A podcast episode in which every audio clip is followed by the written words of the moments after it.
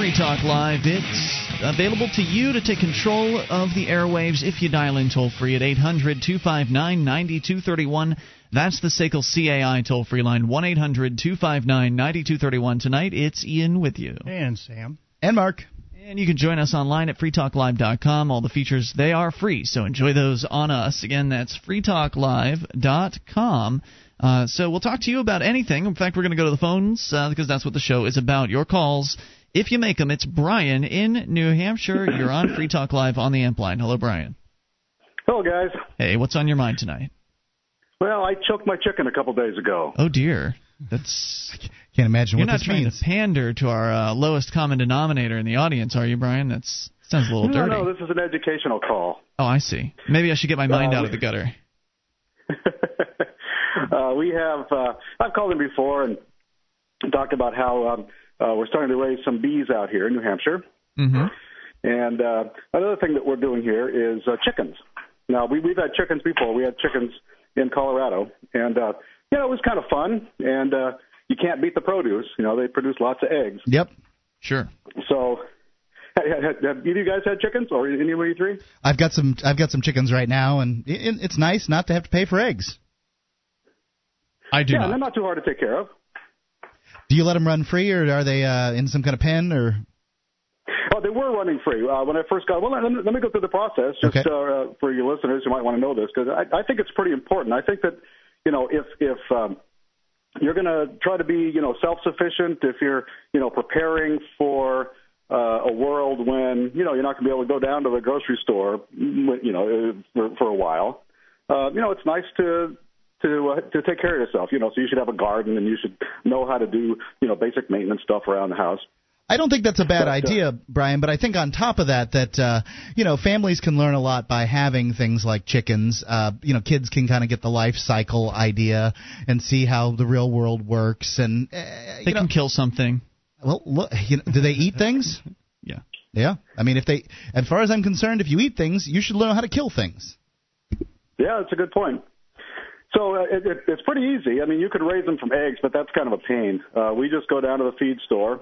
Usually your neighborhood feed store has chicks that come out in the spring around Easter. And they're like a buck a piece, right? Anywhere from that, $1.50, $2 to $3, sometimes $4. Some of the specialized ones are who knows how much. But I think I paid $3 a piece for these. Yep. I'd like to interject here real quick. Rhode Island Reds are the most docile of chickens. All chickens are pretty docile, but roosters, if you want to continue this life cycle, they're not such a docile animal. They've got spurs, and they have it's their job to protect the girls, and sometimes they take that job pretty seriously on people, especially younger children. So Rhode Island Reds tend to be the more docile of the chickens. Now, Brian, you may have said this, but how many chickens do you have there? Well, you start out. You want to buy more than you're going to need because you're going to go through. Some will die just in the raising of them. Yep. So I think we started with 16, and then we bought another 3, and now we have 12 total. Okay, so we have a chicken coop across the road at the farm. And let me tell you, on a hot day around lunchtime when the farmer goes out there to feed the chickens, it does not smell too pleasant. Well, if you like how is that on the farm in the backyard at your place?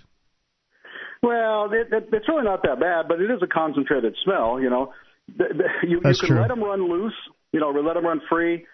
In fact, we did that for a while. We let them run around.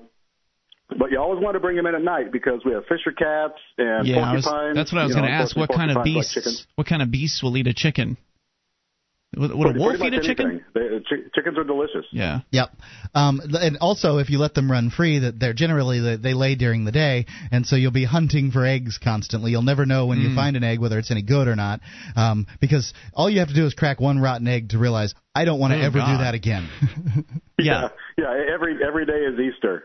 Well, as far as the smell is concerned, Sam, I've never lived on a farm, but I've been nearby some and close to some. And, you kind of just understand that if you're going to have a farm kind of atmosphere, you're going to have some stinky things going on. Yeah. Some things smell better than others. I mean, yeah. And he has literally thousands in these long chicken coop houses. And, it's bad. But when you go out to where Mark – a dozen, you know, you really don't even notice it. You have to clean out the coop every once in a while, you know, because they poop inside, they poop outside. Those little girls, you know, generate lots of poop. But if you can manage it to get it on your lawn, I mean, it's an incredible fertilizer. Okay. Nitrogen-rich, as I understand it.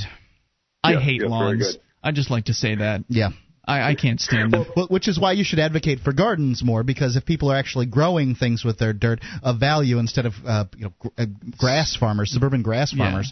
You just have to keep cutting it and cutting it and cutting it. And it's just so asinine. It doesn't make any sense. It's just it's an aesthetic thing. So you've been raising these chickens and you finally got to kill one, or was this the first time you've killed one, or what? Oh no, I've killed them before. It's not very pleasant, and frankly, these are layers. They have layer birds and meat birds, and the layers they don't really have a lot of meat. But the reason I killed this one, he was the last rooster, I was trying to keep one rooster. I'd killed 4 or 5 roosters before. Just they make a lot of noise, and they really don't add much. You know, they don't really protect the girls. When that Fisher cat comes in there, you know, the rooster's really the first to go. Nope. But. You know, the rooster, you know, it's his job to impregnate the flock, too. So if you're totally self-sufficient, you're going to have a rooster so you can raise new eggs into, you know, new hens, because they'll only lay for about 2 years. That's about right. So, everything you ever wanted to know about chickens. He was giving me an attitude, and, you know, he was beating up the girls, and I just thought, I'm not going to be in a chick producing environment here, so I'm going to get rid of him. So I took him out and. You basically snap his neck. You grab his neck and you just kind of rip it real fast. And it's a very humane way to get rid of him. And then I threw him on the compost pile. You didn't eat him? No, I've done that before, and I could do that. But you know, these layer birds, they just don't have a lot of meat. You spend a lot of time and energy to get all the all the guts out and all the feathers off, and you really don't have much left. Yeah. I could have, and I probably should have. I'll tell you, they're selling chicken for 50 cents a pound bulk at the grocery store around the corner. What's your time worth? You got to get 10 pounds, so you have to have a freezer. But good Lord, when you think about that compared to spending time, slaughtering a chicken, it's not much fun. Thanks, Brian. Any other thoughts you want to share? In order to get the feathers off, you have to dip them in boiling water. Yeah. Oh dear. Well, you could pull the feathers off, but you know, getting a big pot of water boiling takes a lot of energy. It's true. Yeah. I've got better things to do with my time than kill chickens, but you know, hey, everybody's got their thing, right? Any other anything else you want to share with us, Brian? Well, it's really nice. I would encourage anybody to look into it. It's kind of late to start right now, but you know, make sure you have a safe place and have a place where they can go outside and kind of be in a fenced area. And you can give them anything. You can give them table scraps. You can give them meat scraps. You can give them anything, and they'll just love you for it. Now, are there some cities where they allow chickens? Usually, a lot of cities don't allow livestock in general, so it depends on the ordinances where you are. Usually, you can get away with chickens. However, roosters. Not so much. Nobody likes a rooster, okay? Because they're noisy. They are noisy and not much fun to hang out with, generally. Thanks, Brian. Appreciate the call tonight. The roosters are tough. You know, when you heard when you were growing up, you read the stories about Farmer John and the cock-a-doodle-doo at the crack of dawn, and that wakes up the farmer. No, they go all night long, all day long. They just go whenever they feel like it. That's awful. Yeah. Yeah, they don't just crow in the morning. Right. That's a euphemism for city folks. That'd be nice if they did. You know, it's not like Old MacDonald where the music plays or anything like that. When you're walking out in the field, you got to keep an eye on the rooster because he can at any point come after you when your back's turned. You know, carry a stick so you can knock him in the head. They can get nasty. Very good, Brian. Thanks for sharing all that, and I'm sure somebody got some out of that. I know I learned more about chickens right there in that 5 minutes and 10 minutes than I ever had in my whole life. Thanks for the call. 800-259-9231. That is the Sakel CAI toll-free line. Seems like something that's pretty relevant to people that aren't living in cities, I suppose. I don't know how many folks that are living in an apartment building can keep their own chickens. Depends. Pens or depends? It depends. I mean, obviously, you'd have to have a pen, I imagine. You obviously can't, raise chickens in an apartment building, but some people want to raise chickens. It's important to them. Toll-free number is 800-259-9231. You can bring up absolutely anything on Free Talk Live, and that proves it. 1-800-259-9231. Coming up, you've got a blog post to share with us, Mark, about some kooks, the kooky people out there. I would talk about it. You know, a waste of time, perhaps. All right, more on the way. It's Free Talk Live. Bring up whatever you want. We wouldn't be where we are without our amplifiers. Their $3 per month helps us spread Free Talk Live and gets them access to perks at amp.freetalklive.com. This is Free Talk Live. You can bring up what you want by dialing the toll-free number brought to you by Sakel CAI. It's 1-800-259-9231. Again, 800-259-9231. Tonight, it's Ian with you. And Sam. And Mark. Inviting you to our website at freetalklive.com. All the features are free, so enjoy those on us. Again, that's freetalklive.com. The features include the Shrine of Female Listeners, the dozens of ladies who've sent us their validated photo or video proving they listen to the show. Head over to shrine.freetalklive.com. You can see it for yourself there. That's shrine.freetalklive.com.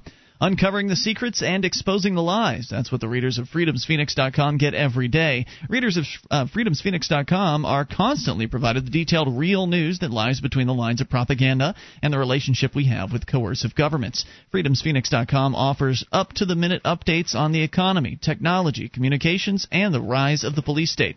Go now to freedomsphoenix.com and sign up for the free daily dispatch, freedomsphoenix.com. As we continue taking your calls about anything, it's Renee in California. Renee, you're on Free Talk Live. Oh, yes. How you doing? I was just at the Walgreens nearby. I was just asking politely about the ingredients of the vaccine they're selling, and there were kids lining up for it. And, wow, they were refused. They didn't know, actually, and the manager came over and showed me the box, the actual box. And I asked him if I could write down. He refused to let me write it down, but I read them. And, yes, Alex Jones was right. You know, they have mercury on it and all of the other ingredients that are very deadly for our children. You're talking about the swine flu vaccine? I didn't even know that was out. It's out? Yeah, you know, Walgreens, they're heavily advertising it and, in our local so it says stores. The words mercury on it? Yeah, it has mercury. I read it on the box. He refused to give me a copy of it or for me to write it. And basically, it was just outrageous. I mean, I could not believe that most of the people that were online, like 60% of them just walk out of the store after I was telling them. That's mercury. There is no such a thing as a safe dose of mercury in any human being. Is that true? I don't know. I mean, obviously, you get a certain amount of mercury and right, they're like trace elements, trace and fish and things like that, depending on, you know. Right. I mean, they say that arsenic's not good to take in a fairly large amount either, but it's also something, from what I understand, is one of those trace elements that your body does need to have. It's to some extent. I've never heard about the amount of mercury. We're talking about mercury. Mercury for a child, for children, you know, is horrific. You know, you lower their IQ; they're not growing normally. You know, but there is mercury has... can use it. If they could just search for Jim Humble on the internet, and Jim Humble is an American, a patriot that formulated MMS, and that will solve most of our problems in the health industry. You know, what is this now? MMS by Jim Humble.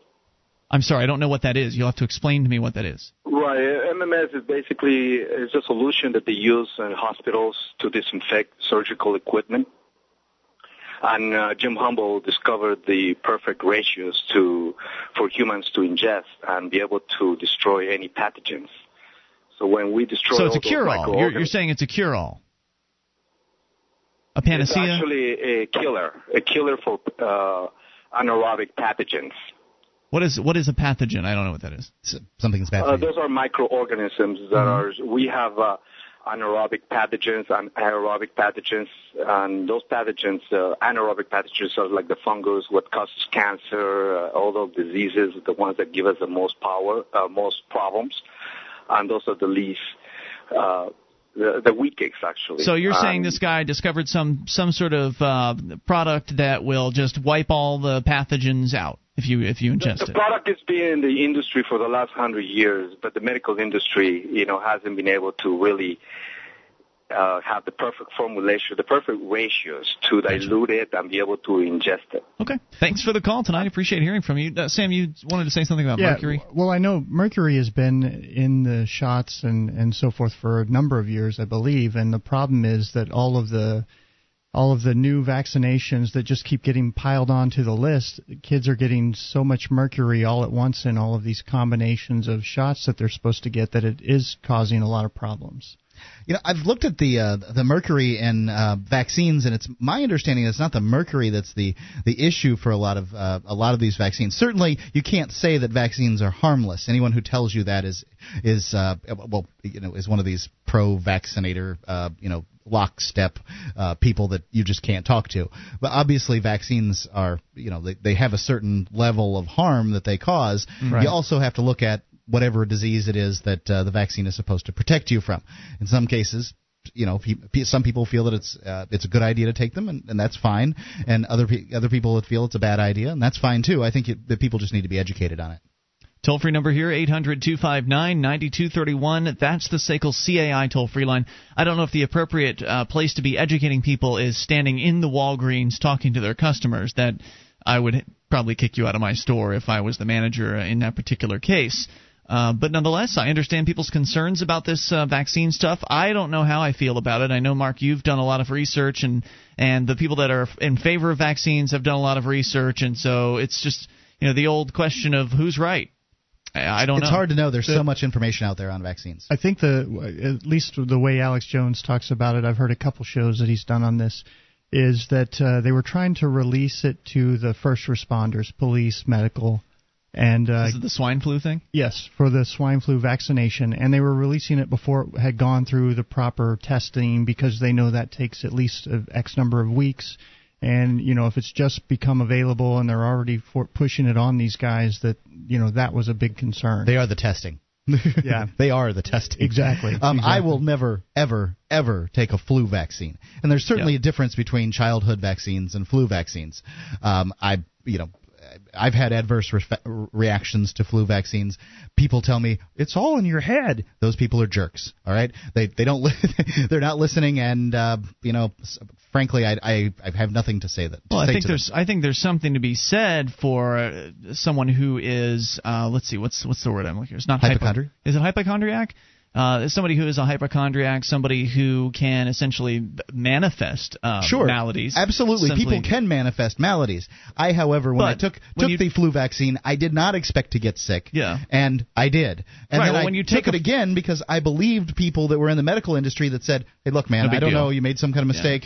Yeah. You must have gotten sick from some other kind of flu, whatever it was. It's impossible for you to have gotten sick from this shot. It happened again. And then I got sick again. This is the sickest I've ever been in my life, 102.7 degree temperature as a man, not as a kid. Kids can have 102.7 degree temperatures, and they're not within steps of death. However, adults at that rate, it's a big deal. You didn't imagine putting a foreign substance in your body. That really happened. Yeah. You really put some stuff in your body, and it didn't work out too well for you. I don't know if I'm allergic to that to whatever's in flu vaccines. I don't know. I don't know if I have a reaction to it. I don't know if it's something else in the vaccine. Whatever, I'm not taking those things anymore. After hearing both sides of this, from you and from people that have called the program and other people that have taken the anti-vaccine side, I'd have to say I'm leaning towards anti-vaccine simply because it seems unnecessary. It seems like, there's some odds that if you take this vaccine that you're going to get very, very sick, possibly even die. What do those odds compare like to if you just take your chances out in the world? I mean, what are the odds you're going to come down with some of the things that they're vaccinating you for? It's not very good. And I think it depends on the individual thing that they're vaccinating for. If you're talking about measles, mumps, and rubella, generally those things will not kill you. Chickenpox probably won't kill you. It just depends on the disease, I think. The government's definitely seizing this to control with fear. So that much is true, too. This is Free Talk Live. This Your Family Today tip is brought to you by Libby's 100% Pure Pumpkin. Learn how to give everyday recipes a nutritional boost with the power of pumpkin at verybestbaking.com. When choosing fruits and vegetables, orange or yellow are your best bets. Vegetables like butternut squash, pumpkin, or yellow peppers are rich in nutrients that are linked with lower risks of certain cancers and heart disease. On the fruit side, cantaloupe, bananas, and oranges offer the same benefits, plus one more. Kids love them. For more tips like these, visit us at parenthood.com/yourfamilytoday.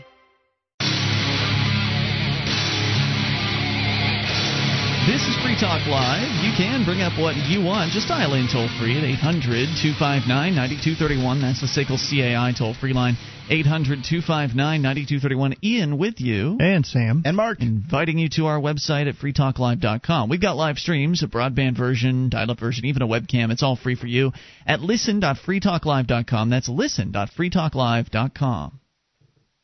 Audible.com offers over 60,000 downloadable audiobooks, magazines, and radio shows for your iPod or MP3 player. You can go try them out now by downloading a free audiobook at audiblepodcast.com/FTL. If you don't go to audiblepodcast.com/FTL, you don't get the free book. I know that currently they have the new Dan Brown book out, a new one by Terry Goodkind. You can go out there and get them for free, audiblepodcast.com/FTL. Well, one of them. One of them, yes. All right, so we continue here taking your phone calls and go to Tom in New Hampshire. You're on Free Talk Live. Tom. Yeah, there's a couple of things I wanted to bring up, okay? Let's say you're finishing up high school and you're applying to go to college, and you can't afford it because... You make minimum wage. Right. You're making minimum wage flipping burgers, okay? So you fill out these financial aid forms, say, I can't afford to go to college. And they say, well, how much money did your mom and dad make? What difference does it make? You're 18. You're an adult. So what difference does it make how much some relative of yours makes? It's totally irrelevant. Well, I would think it makes a difference because they would co-sign for you. But they don't have to pay for your college. You're the one that wants to go to college. You're the one who's going to be... No, they don't have to, but in many cases, a lot of parents would like to pay for their son or daughter's college. There's no reason for taking their income into account. If you want to apply, if you're 18 and you want to apply based on... you're broke. Yeah. You make... so I think I've finished that point. Anyone who disagrees with me, they're wrong. But anyway, it could be Tom. Hold on. It could be just a way to weed out some of the people that they see as problematic. If this kid doesn't have a good enough relationship to get his parents to co-sign so that he can go to college, then maybe there's a problem with that kid's behavior or something like that, and that loan is a higher risk. So there's a reason for them to make that requirement. It's not a loan. It's financial aid. It's direct grants. Well, but it's the government who's going to play favorites. Wait a minute. I thought financial aid was a loan in many cases. I thought that some of it is student loans, but some of it is Pell Grants. Right. And look what happened to Ed and Elaine Brown when they tried to keep their money instead of paying for Pell Grants, which is really the problem. Gun-toting goons in bulletproof. So what you're saying? I agree with Tom on this. I'm probably the only person in this room that's filled out the Pell Grant, and the Pell Grant does in fact ask you you're not what your parents' income is and things like that. You're not completely emancipated from your parents until you're 24 years old. You're not an adult. I'm telling you the truth, Ian. You're not an adult until you're 24 years old as far as the federal government's concerned. Wow. This is the further childification of America's youth. Yeah. There's something else I need to bring up, though, that the civil service test, every time the Postal Service starts to have a few openings, they have this test, and they have far more applicants than they have positions to fill. So you got to be one of the top scorers on the civil service test. And then when they start going down the list of the lower scorers, but then they quickly have another test. You know, as soon there's always flooded with way more applicants than they have positions to fill. And what does this test entail? But the reason, it's like a school, like kind of like the SATs and that sort of thing. But what I'm getting at is that the best scorers are the ones that get hired, and so the federal government, by overpaying to bring in far more applicants than there are positions to fill, winds up putting some of the best minds to work sorting letters in the post office, which should be filled by high school dropouts. Thanks for the call tonight, Tom. I definitely appreciate what you're saying there. 800-259-9231. That is the Sakel CAI toll-free line. If you offer a lot of money for a menial job, you're going to get a lot of applicants. I was waiting to see how he was going to work in the killing cops angle on that story. Yeah, he didn't get around to it. So if you let him go long enough, he will get there somehow. Go to it. 800-259-9231. Of course, if he were to go to that, we don't support or advocate whatever it is that Tom says. How do you know that he does? It's been quite some time since he's done that. True. He could have changed his mind. He could have embraced a peaceful, compassionate, loving approach. He's right. Welcome to come over and attend Quaker meeting with me. All right, 800-259-9231. We continue here and go to George in Mexico. George, you're on Free Talk Live. Hey, thanks for taking my phone call. I wanted to talk about taboo subjects on Free Talk Live. Okay. What are the taboo subjects? Well, I believe it was Mark yesterday said that I don't even know why you said it, but you George, said George, there's a little bit of problem with the audio. Are you on a VoIP line or cell phone? Yeah, I'm on. You're on. Okay. Can you hear me? Yeah, it's okay. We may not be able, we may not be able to go on very long, so go ahead and make your point. You said yesterday that I don't answer questions, and I don't even know what the questions were because I wasn't even talking to you. You just said I didn't answer questions, but it's pretty clear to me that you guys don't answer a lot of questions when. There's certain taboo subjects that you guys don't want to discuss. Like what? Go ahead. Throw a question out. Well, the whole race angle that I brought up, the last couple calls. We've been talking about race with you, George, for an entire week. You've called, and that's all you've been talking about. I think you've had like five phone calls. We've kept you on over. Hold on now, George. We've kept you on over an entire segment at least twice. So you've held through a break at least twice. So not talking about something is different than agreeing with you. But the last time about it, Mark brought up UFOs and then Bilderbergs. Why don't you just ask your question? If you're claiming you've asked a question, you haven't gotten an answer, I'm asking you to ask your question now because your phone's kind of crappy, and we'll give you an answer. I'm not claiming that. Mark claimed that I didn't answer a question. No, you just said a few moments ago. Didn't I hear him say? Did I misunderstand? Didn't you guys hear him say you guys don't answer certain questions? Yes. Okay, yeah, I did say that. But so what are the questions? Give me one of them. Okay, well, here's a question. Mark brought up Bilderbergers, and he pretended that he didn't. I mean, you guys are on the Alex Jones same radio network as he is, and you guys pretend that you don't know what the Bilderberg group is. When did we pretend that? You're putting words in my mouth. Look, you're jumping to conclusions. I honestly thought that there was a family name called Bilderberg. I didn't know. I corrected you on air. I don't care. Alex Jones is not in the next room over correcting me. We are on the same network. That has nothing to do with that means we're on the same satellite channel. That's really all that means. The same production facilities are being used. And I'd like to point out that on the Bilderberger issue, I said to you that night, Mark, that's the hotel that they met in way back when the Bilderberg group was formed. So I made a mistake. Do you think I should be fired, George? No, I don't. Really All right, so you still haven't gotten to a question. Wait a minute. He still hasn't asked one of his questions that we supposedly won't answer. So go ahead with your question. Well, I asked a series of questions, and it was like you're just beating around the bush now, George. You're beating around the bush. Ask one of the questions, and we'll answer it for you. Okay. Is it racist for me to say that we need more white people to move to Arizona because things are getting too brown here? Yeah, it getting too brown or they are too brown? Either one. Pick your choice. Yeah, it sounds that way. It kind of smacks to that. To it. Yeah. Thanks for the call tonight, George. Wait. He's probably gone. George. No, I'm here. Okay, great. Now I've got a question. Damn it. What about? Well, it was one question for one question. So, what do you, you've suggested that there's this diabolical conspiracy of peoples skulking about in the shadows that might control everything. Do you think that they're by and large Jewish? By and large, I think that there are Jewish people with certain interests. I don't think that Jews control the world. Okay. So you don't think that when you see somebody who's Jewish, that was one question, Mark. You got one question. Okay, that's it. So, George, you have another one since you're still there? Do I have another question? Yeah, another question we won't answer, but we will. You didn't answer the question. Yes, you got an answer from Mark. He said he thought it sounded racist. Thank you for the call. You're not listening, George. Listening is an art. It takes practice. Sounds like you need some. 800-259-9231. That's the Sakel CAI toll-free line. There's a big difference between hearing and listening. 800-259-9231. You bring up what you want. This is Free Talk Live.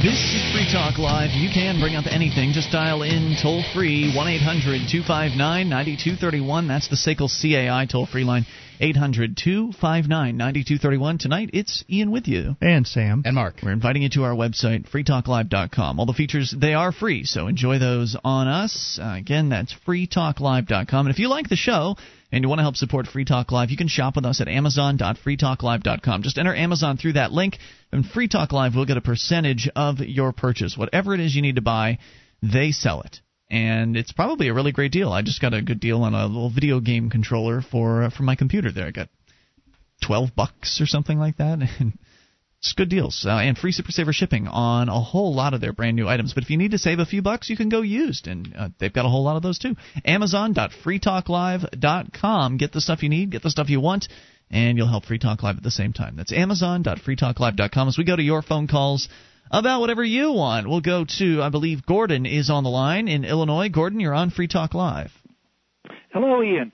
Hey, Gordon. What's on your mind tonight? Mark and Sam. Hey. I wanted to tell you guys a story about the day the government saved me from myself. Really? Yeah. A number of years ago, I owned a retail store. I bought this store from somebody else. I had shopped there. I came in one day. He was retiring and telling everybody he was going to close the store, so I bought it from him. Ultimately, I went broke. I wish I could blame the coercive government for that, but it was my own fault. Well, don't forget the amount of taxes that they made you pay in order to run the business. Well, that's true. There's something to that, but that wasn't what killed me. Well, that wasn't the final blow, but you have to remember that there were a lot of straws that fell on that camel's back, and many of them were the dollars that you had to pay out in taxes. That's true. Just not all businesses work. It's true, but and certainly in a market, in a marketplace where there weren't taxes, there would be more fierce competition. But you cannot detract from the devastating effect of taxes on a business. Oh, yeah, absolutely. And you take those taxes out and you spread them across the entire country, and you've got a tremendous effect that is hurting every business out there to some extent. Okay, point taken. Anyway. I bought the store, and when I took the store over, it was an electronics store, not like a place where you buy TV sets, but a place where you buy things to fix TV sets. Got it. Little diodes and stuff. Yeah. And when I took over the store, and I finally got to be behind the counter for a change, one of the things I noticed was that there was a bundle of electrical wires, extension cords and stuff, the size of my wrist, running the whole length of the front counter and back of the counter. There were extension cords plugged into terminal strips, plugged into adapters, plugged into extension cords. It was a nightmare. And so one of my first projects was I said, I have to get this place rewired. And so I used a market-based concept. I asked people who shopped at that store, who were technical people, who was a good electrician. And several people recommended the same guy to me, and so I called him up and I said, hey, I want you to come out, look at the place, I'll tell you what I want done. And I made arrangements with him on a particular day to completely rewire the electrical service in the store, have power dropped professionally down from the ceiling in places where it needed to be, get rid of all of those extension cords and power strips, and heaven only knows what else was in there. Yeah. So the morning of that day comes, and a truck backs up in front of the place, and they drop off all of the supplies. And some of them, particularly the poles that were going to bring the power down from the ceiling, were very long. So I laid those out in between a couple of the aisles where people could walk around them, and there they were. So right around lunchtime, a guy comes in. He worked for the city, and the city was a customer of mine. They bought parts to fix traffic lights and stuff. Got it. So he came in to get something or another, and he saw this stuff on the floor, and he said, oh, wow, I didn't know you carried that kind of stuff. That's good information to have. And silly me, not realizing who I'm talking to and not really understanding at that point in my life that you don't want to say a lot to government people. I said, well, we don't normally carry that stuff, but I can order it if you need it. Good retail practice right there.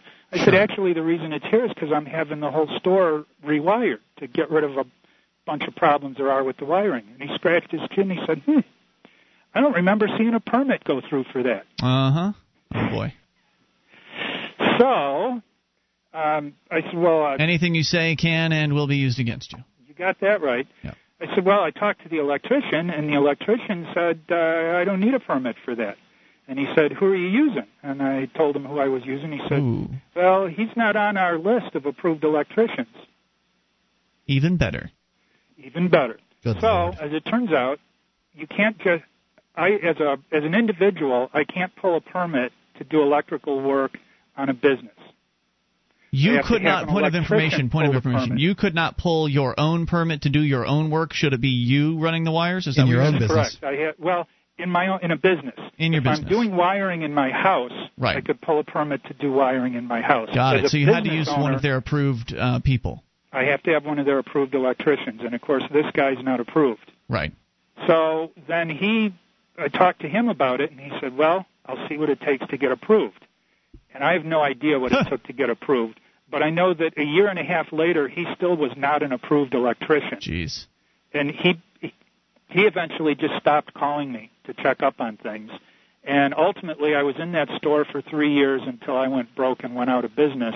But for that entire 3 years, thanks to the village's permit system that's there for my own good, I ran all the power for the cash registers and everything through that horrendous bundle of random extension cords and God only knows what, instead of that sounds really professionally installed wiring. So you couldn't afford to go through one of their licensed guys at that point? Or I didn't want to go through one of their licensed guys. You didn't want to bow down. I asked my customers who's a good electrician, and the consensus was it was this guy. The interesting thing there is that you're talking to several customers, and you're getting recommendations of the same guy, the guy who is not one of the licensed people. He's not one of the city's approved dealers or installers, and yet that's really an example of how much business he's got. He's going around town doing jobs, and people are satisfied with him. That's usually enough. That's all it really takes is recommendations, because if somebody recommends you somebody who doesn't do a good job, then you're not going to trust what they have to say in the future, or at least they'll certainly take a ding to their reputation for recommending somebody who's a crackhead or whatever it is that their problem is. Exactly. And given the type of store it was, the people that I was asking for their opinions are people who know something about what's going on. Right. So I really trust those opinions. So did you stop selling to the city after that? No, I'll take their money. Yeah, I don't blame you. Hey, thanks for the story. I appreciate it. Anything else you want to share? Well, I could say something quick about vaccinations because that came up earlier. Sure. I personally don't feel that vaccinations are inherently good or inherently evil. I know something about how they work, how they're made, and so forth, but I want to point out a couple of things. First of all, vaccinations are dangerous or else they wouldn't work. The point of a vaccination is to challenge your immune system and cause you to create an immune response. Mm-hmm.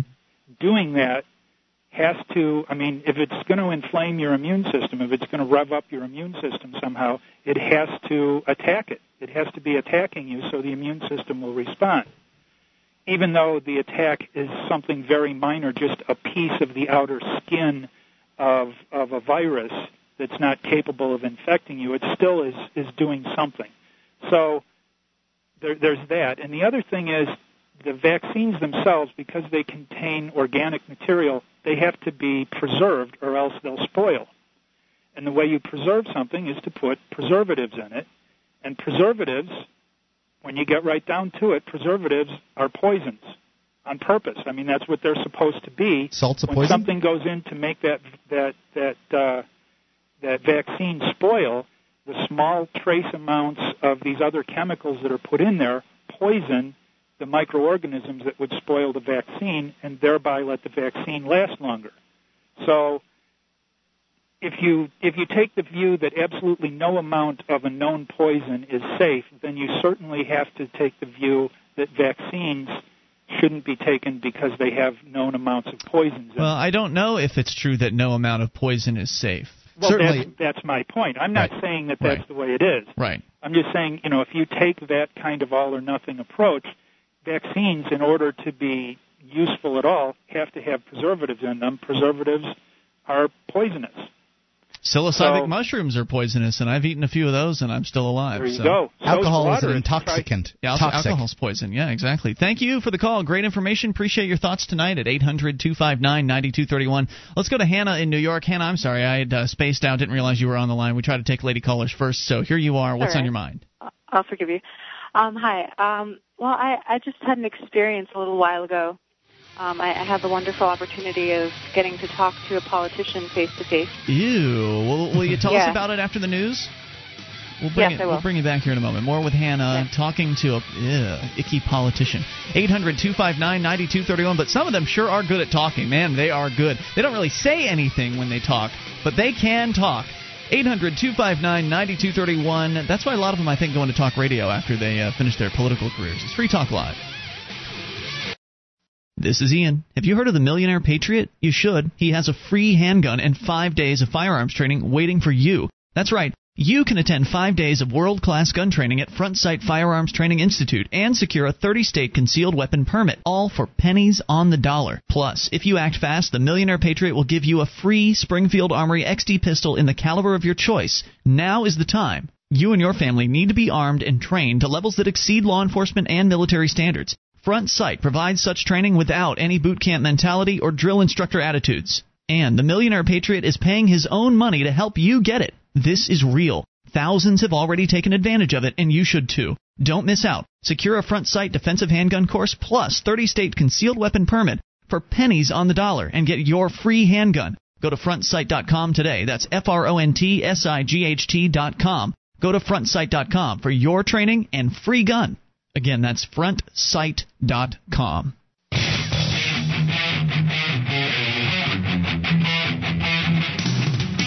This is Free Talk Live. You can bring up anything as we launch here into the second hour of the program. Just dial in toll-free to 1-800-259-9231. That's the Sakel CAI toll-free line, 800-259-9231. Tonight, it's Ian with you. And Sam. And Mark. And you can join us online at freetalklive.com. All the features are free, so freetalklive.com. Head on over and enjoy. Let's go back to Hannah in New York. Hannah, you had the unfortunate experience of having to talk to, or I guess you didn't have to, but for whatever reason you were interviewing a politician. What was all that about? It was by choice, so I don't feel too bad for me. But this Democrat, Dan Garodnick, he's running for city council in New York, and he happened to be standing on a street corner nearby where I live, being interviewed by anyone who wished to ask him questions. So I thought it would be, and I've never talked to a politician before, so I thought it would be good practice. Well, I can see what drew you in. Before you go on, Hannah, I've got some questions here. Now, City Council of New York, does that run all five boroughs? I don't know anything about the city of New York, really. I actually don't know. I think it likely does because it's a city council for New York City, and that includes all the boroughs, but I don't know the answer to that. Well, okay, you probably won't know this one then. What about alderman? I know I've heard the term alderman when it comes to big cities like that. Is he an alderman, or is he running for alderman, or is there actually a city council and then aldermen are beneath city councilors? I have absolutely no idea. Figured I'd ask. All I know is it's a law-making body. But the relevancy is this guy is running for office, and you had the chance to ask him some questions. Right. Yeah. So I went out armed with my my digital camera. I don't yet have an iPhone, and I think the first mistake I made was asking him if it would be all right if I videotaped our conversation. Because it gives you the chance to say no. In retrospect, it probably would have been a better idea maybe to just go out with the video camera already on, and then, if he didn't want to be videotaped, I could have gotten that response from him on camera. Yes. But anyway, so I didn't want to press that with him, and he seemed really opposed to being on camera, so... Coward. He's running for office and he was opposed to being on camera? He's a coward. Yeah. He's a politician. That doesn't make any sense. Yeah, so I made the point, well, I feel that as my public servant, you should be held accountable for what you say, and I should be able to share your answers with the public. But I didn't, I was by myself and I didn't want to get in trouble. So is this guy already a city councilor and he's running for re-election, or he's... Yeah. Okay, gotcha. Yeah. So... I decided to just kind of ask him some questions and not have any evidence of his responses. But So I just basically asked him, like, what is your political agenda? What are you advocating? And he kind of gave some he used some political lingo and gave some kind of generic responses that I didn't really understand what he was talking about. That's the point. So I sort of ignored his response, and then I asked him, well. That's okay. He ignored your question by giving you a nothing answer. Well, he did answer, but I'm not well versed in political lingo. So sure, you could answer back with a bunch of garbage too, but he couldn't get away with just saying, "I'd prefer not to answer your question." Right. I didn't think his answers were really relevant to what I was trying to get out of him. So then I asked him, well. Let's say I'm morally opposed to a law that you institute. Should I be forced to pay for its funding? And good question. He kind of paused for too long, but then essentially he said yes, but then he asked me for an example. So I said, well, let's say there are raids, police raids on someone's apartment or someone's house. For someone possessing a taboo plant leaf, should I be forced to pay for those police raids because I'm morally opposed to them? And he said, yes, through taxation you should be forced to pay for. You don't have the right to opt out of paying. Well, that's honest. And I didn't really know what else to ask him because I think that kind of clarified like my suspicion. Sure, he's a violent, dangerous man. Yeah. Standing on the street corner in New York. No, to me that doesn't sound like something terribly unusual. Right. So, and I mean there are other people around, and I just kind of I thought, the unlikely possibility that my questions could plant seeds of liberty. I think you're right. I mean, there's no chance that any seed was planted with this guy, but that is the value of these conversations, is that other people can see these people for who they really are, and they really are folks that want to control the lives of others. And you made that pretty clear. So good job. Yeah. Yep. And you got the added experience of getting to interview a politician and see how slippery they are, and now you'll know in the future, I've got to be a little more careful in dealing with these snakes in the grass. And you also now know about the camera thing. Instead of asking permission to film, you just do it.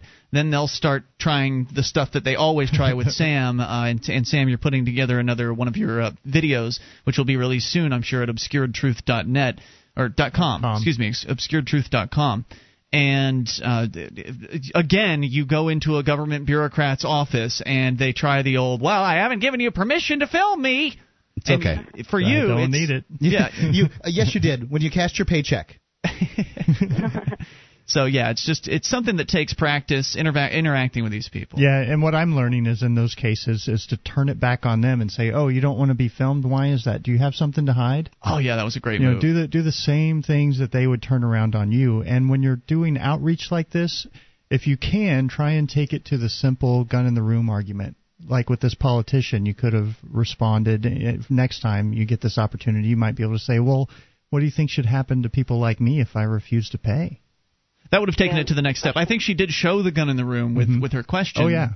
That certainly would have taken it to the next level. Great great story tonight, Hannah. Anything else you want to share?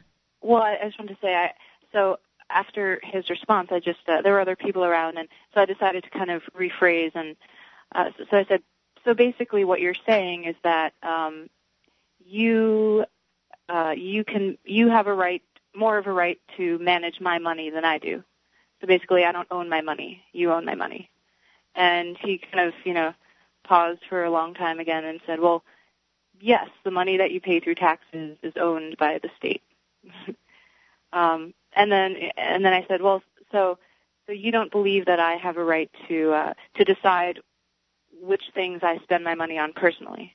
And he said, well, if everyone could choose where to spend every penny of their money, then how would you have the public buses running on the street? You wouldn't. Nobody wants to get anywhere in New York City. Right, you'd have private buses that were open to the public instead of government-run buses is what you'd have. Right, I didn't really know how to respond to that question, though. Yeah, they're always going to come with that. They're always going to come up with one little example to kind of sidetrack the issue, and the issue is really The gun in the room. What happens if I don't pay? And they will always use an example of something that the government does that's useful and good. They will never go back to the example you used of the plant or anything like that. They will point out, well, what about the firemen? What about the roads? Right. What about, you know, in this case, public transportation? Yeah. In New York City, public transportation is a necessity. Critical. Yeah. I don't mean in the sense that public is, but mass transportation is a necessity in New York City. So they're pointing out something that they do reasonably well. The buses run on time, and I don't know if they run they certainly don't run as cheaply and efficiently as they would otherwise, but you know, they get it done in New York City because they have to, because they would string them up from the lampposts if they didn't. If your buses and your public transportation is so great, then why shouldn't people be able to pay for it voluntarily? Exactly. And I believe the subways were actually built by privately companies. They were. Yeah. It is true. In so many cases where privateers did build something and then eventually, I don't know what the process was in New York. I don't know if the city bought it or just stole it from them. They were able to expand it through bonds, and then I believe eventually took it over from there. Yeah, I'm not sure. I'm sure it changes just depending, because there are a lot of private roads out there that were also taken over by city governments, and how that process actually went down in every different place, I don't know. I imagine in some places they just stole them outright. In other places they might have given them some sort of pittance.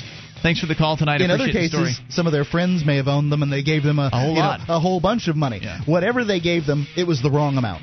Toll-free number is 800-259-9231. Coming up, we're going to talk about the kooks out there and their distractions from doing something effective. I don't know how best to describe what you've got coming up here, Mark, but we'll get to it. And your calls about anything at 800-259-9231. Plus, a mass smokeout tomorrow?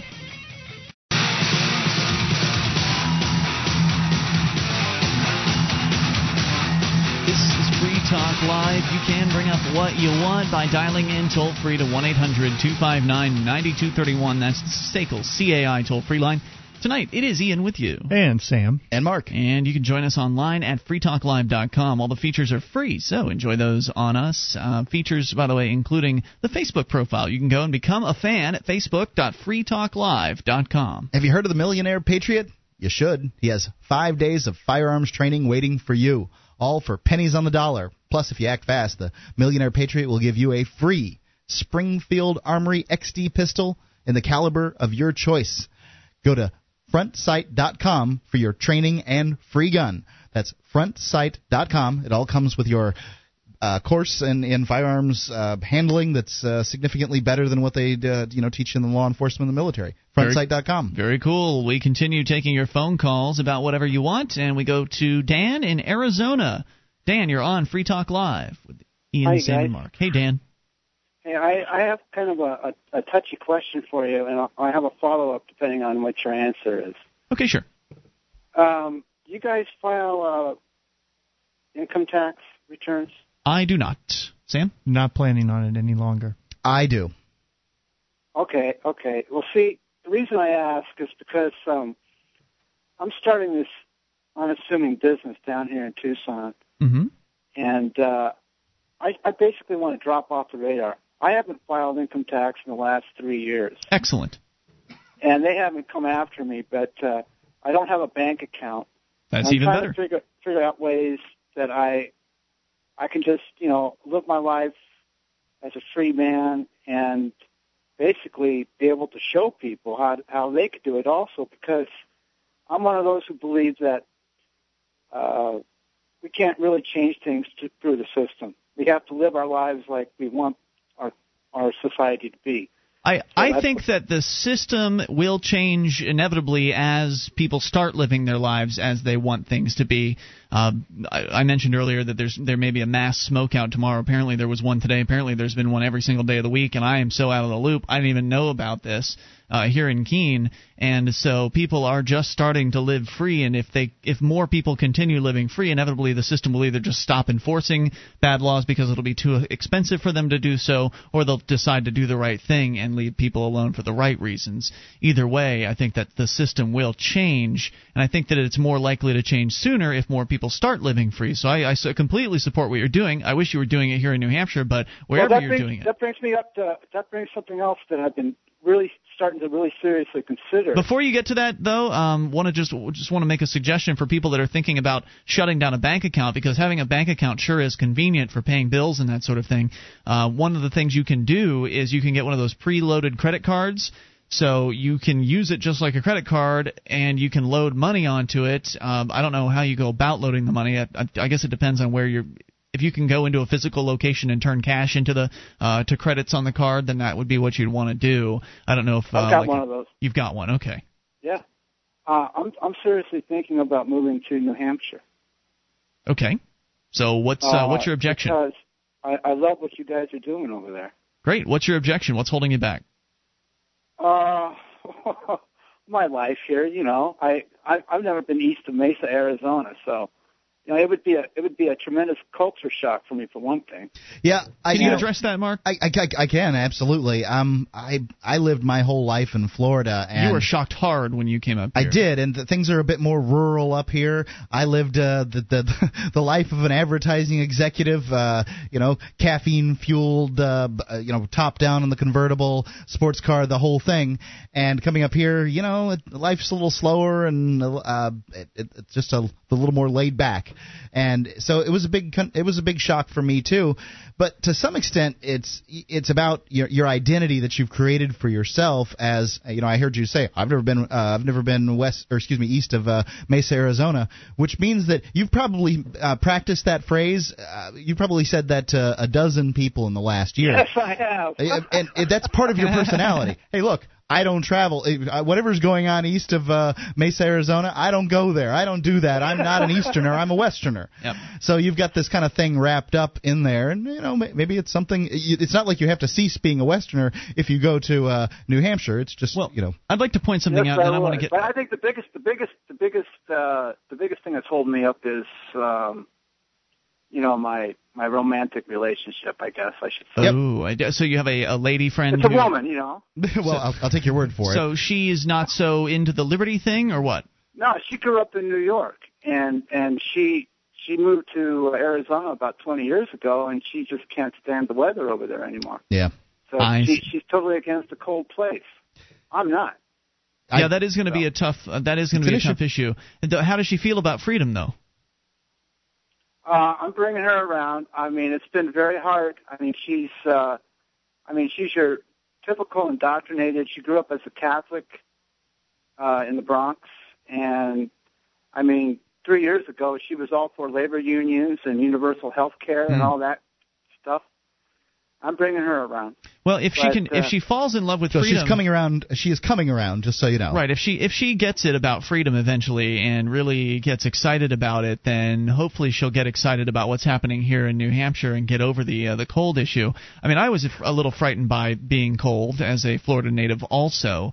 But it's really, to me, it's not that big of a deal as long as you aren't working one of those jobs like those poor bastards holding the signs out when Circuit City was closing this winter, just standing out in the freezing cold for. You know, however long their shift was before they could go and get some coffee or something like that. Man, I wouldn't want to work a job like that. But otherwise, as long as you're going from heated car to heated building, it's not a huge deal. Have you guys thought about? Thanks for your time, guys. Well, one question for you. Have you guys thought about coming up for, say, Pork Fest or the Liberty Forum? Great idea. Oh, I'd love that. If I get some coin in my pocket. But what I'm afraid of is not being able to get an airline ticket. Okay. Oh, because you're outside the system to some extent, you mean? Yeah, and it's some other issues, but it's. Well, someone else could always buy the ticket for you. I'd love to be hanging with people that think like me. Well, and I think if you could put her in that environment, it would sort of take away some of the fears and the unknown that's there. And absolutely. You guys would both see the kind of people that are involved in this movement. I think most people go away being very, very impressed. Absolutely. Both events are very positive for people who've never been to New Hampshire to come up and experience what it's like to be around those activists, as you're talking about, to be around hundreds of like-minded people. It's really a lot of fun. And just one more thing I want to add in here, Mark. You were culture shocked, and I loved it when I moved up here. And I think the difference was you kind of drug yourself along, whereas I had made the decision that this was my time to move to New Hampshire, and I'm moving here with my show, and Mark, you're on my show, and you didn't want to leave the show, so you decided guess I better move too. So I don't know if you were quite to the mental preparations state that I was in when you made the move up here. Maybe that's one of the reasons why it was more difficult for you, because Sam, you came from more of a metropolitan lifestyle. Oh yeah. How did you feel about the adjustment process here? For me, I knew that I was giving up a lot of the things that I would be able to go out and do in Dallas. But I got to the point in my life where this was more important. This is where I want to be. I can't imagine living the same life. I don't live the same life, and it's okay with me because I'm doing what I love and making a difference in the world. Dan, we look forward to seeing you here when you get a chance. Go to the Free State Project's website at freestateproject.org. Look at the Liberty Forum. Check out the Porcupine Freedom Festival. And come up for at least one, if not both of them. More on the way here. This is Free Talk Live. You can bring up anything. 800-259-9231. Take control of the airwaves.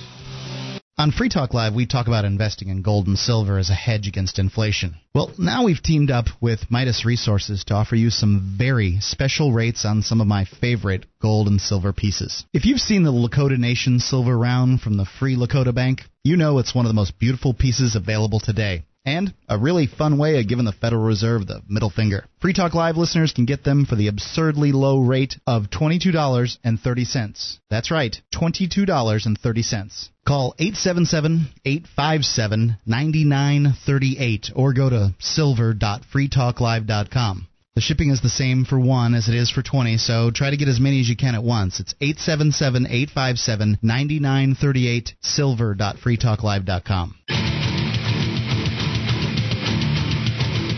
This is Free Talk Live. You can bring up what you want. Just dial in toll-free at 800-259-9231. It's the Sakel CAI toll-free line, 800-259-9231. Tonight, it's Ian with you. And Sam. And Mark. You can join us online at freetalklive.com. All the features are free, so enjoy those on us. Again, that's freetalklive.com. And those features include the bulletin board system with over 490,000 posts. There's an awful lot to talk about there. And it's completely free, so enjoy over at bbs.freetalklive.com, bbs.freetalklive.com. Free Talk Live has teamed up with MMS Press to offer you the only complete writings. This is the only writings that are complete of Lysander Spooner. If you're interested in buying this very rare set, then you already know who Lysander Spooner is and how influential he was for the Liberty Movement. Anarchist, philosopher, abolitionist, entrepreneur, and mailman. You can purchase his 2,800-page, 6-volume set, bound in library-quality hardcover, delivered to your door for $335. Just go to Spooner.FreeTalkLive.com. That's Spooner.FreeTalkLive.com. I know what the webpage says. Trust me. No fan of Spooner should be without this. Yeah. This is really unique. I mean, it's a big chunk, but the people that are... If you're a fan of Spooner, you shouldn't be without this. Yeah, it's true. Believe me, it's $335. I know what the website says. It's $335. What does the website say? It's more than that or something? Sure. I mean, okay. It's a Free Talk Live only offer, and of course, if you don't have a whole bunch of web acumen, which the owner of this website hasn't switched all that stuff. So. Understood. All right, we're going to your phone calls about what you want. Rich is in New Hampshire, and you're on Free Talk Live. Hello, Rich.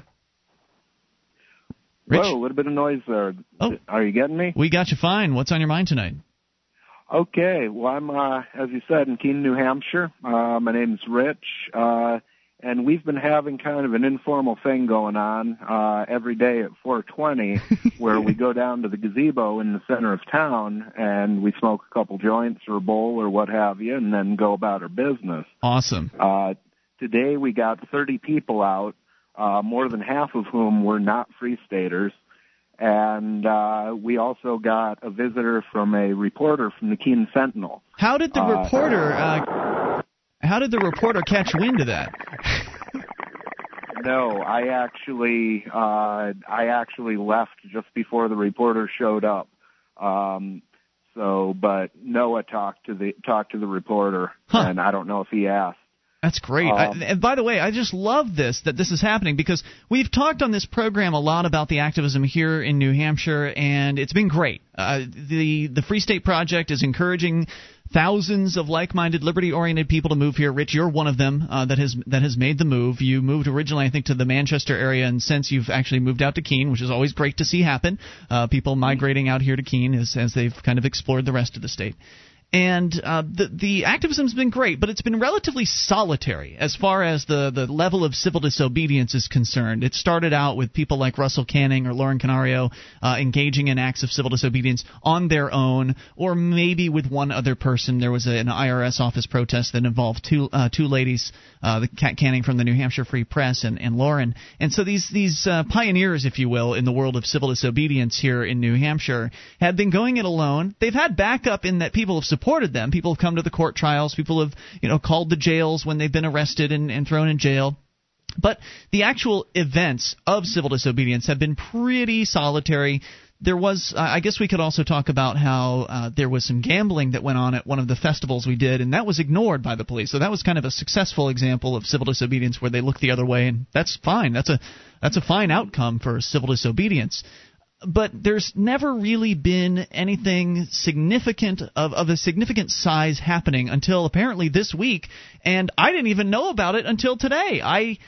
It was my understanding that there was the occasional time when some activists would decide just on a whim to go out to the central square and get high in the smoke gazebo. Cannabis in the gazebo there. But I never realized that there was any sort of scheduled thing that was going on. And apparently this just sprung up on as of Monday. Is that right?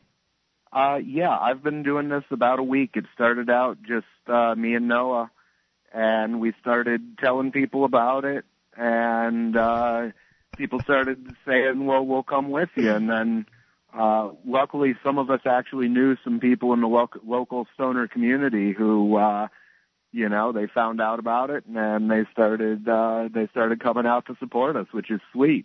Yeah, I think so, too, because usually you just get a lot of talk from people. Usually you just hear, oh, yeah, that's a great idea, and then they'll never show up to do anything. But you're saying that 50% of the participants today, it's my understanding from the Free Keene Forum that on Monday there were maybe 7 people, on Tuesday there were 14 or so people, and today there were something like 27 people out there, and that's when the newspaper reporter showed up. That's tremendous. I mean, that alone right there is an amazing event, and it, of course, was completely unannounced. It hasn't been publicized in any way. There haven't been any blog posts about it until now. Maybe there will be one at some point here, but I'm so excited for this because you guys are going back tomorrow. The newspaper article is going to come out tomorrow, and that means the police are going to be well aware of it, presuming they aren't listening to this show tonight. I know some of them do listen. But we're listening to Pork 411. We sent two of us sent Pork 411s tonight. That's an informational service that allows activists here in New Hampshire to dial a phone number, leave a message, and have it distributed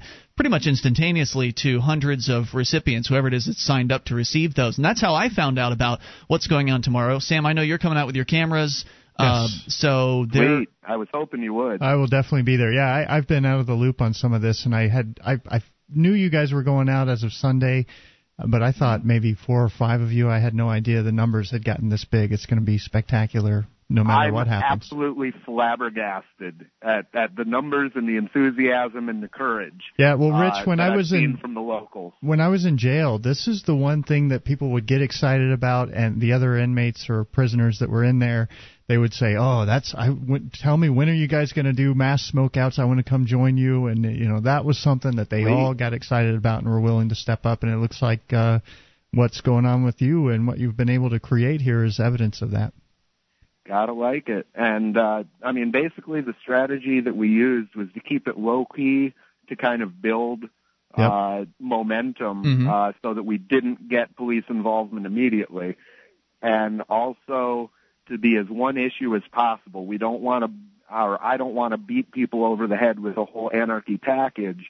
I just want to get together with them and groove on the issue where we all agree because we're there, Beautiful, brother. And that seems to work out real well because you don't get the tension that you saw at, say, the Tea Parties, where there were groups of different activists, and most of the time we were proselytizing to each other.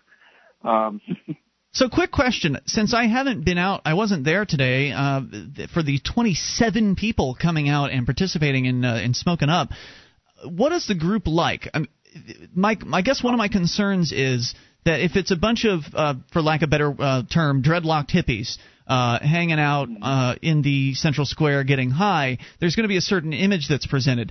Obviously, the ideal situation would be to have people of a different look, a different sort of look, mixing in together with one another. I mean, how cool would it be to have a picture on the front page of the paper of somebody, kind of the traditional dreadlocked hippie-looking guy, passing a joint to somebody who's wearing a business suit? Like, that would be... Actually, I've been considering wearing a business suit tomorrow. Yeah. And I think you just kind of solidified that in my mind, hearing that come from because I actually have some. I used to be a computer programmer for Citibank. I still got some. Oh, great. I think that's important to show people that this isn't just a bunch of dirty hippies that want to get high, because that's what you'll get slapped with. They'll be labeling you with that. They'll be saying, oh, see, the city council's talking about decriminalization, and now you got these hippies down in Central Square. Not that I have anything against hippies. I don't. I'm just talking about kind of the public relations aspect of this, to show people who are in the dark. I mean, there are actually people that are so ignorant on the marijuana issue that they believe that people aren't arrested for it. Yeah. So these are the types of people who kind of buy into the stereotypes, and they believe that there's only a certain type of marijuana smoker, and that marijuana rots your brain or it kills your brain cells, that sort of thing. Just all these myths that have been out there propagated forever. I think it's important to have different sorts of people engaging in this particular event, because it can help bust down those walls that people have built up, the misinformation. So I'm excited about what you've put together, and Rich, thanks for calling in on it tonight.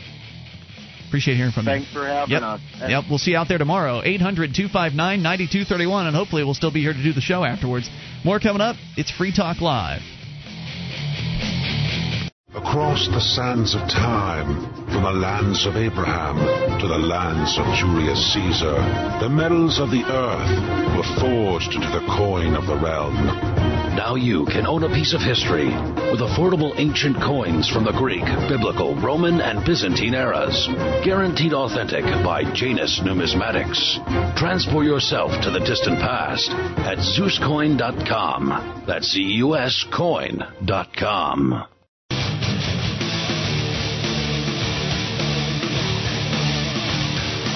This is Free Talk Live. The toll-free number for you is 800-259-9231. That's the Sakel CAI toll-free line. Tonight it's Ian with you. And Sam. And Mark. Inviting you to our website, freetalklive.com. The features are free, so enjoy those on us. We've got archives, an entire year's worth of the show, front page of the site, free for you at freetalklive.com. If you want to pick up some low-priced and very good gold and silver pieces, you can go to gold.freetalklive.com.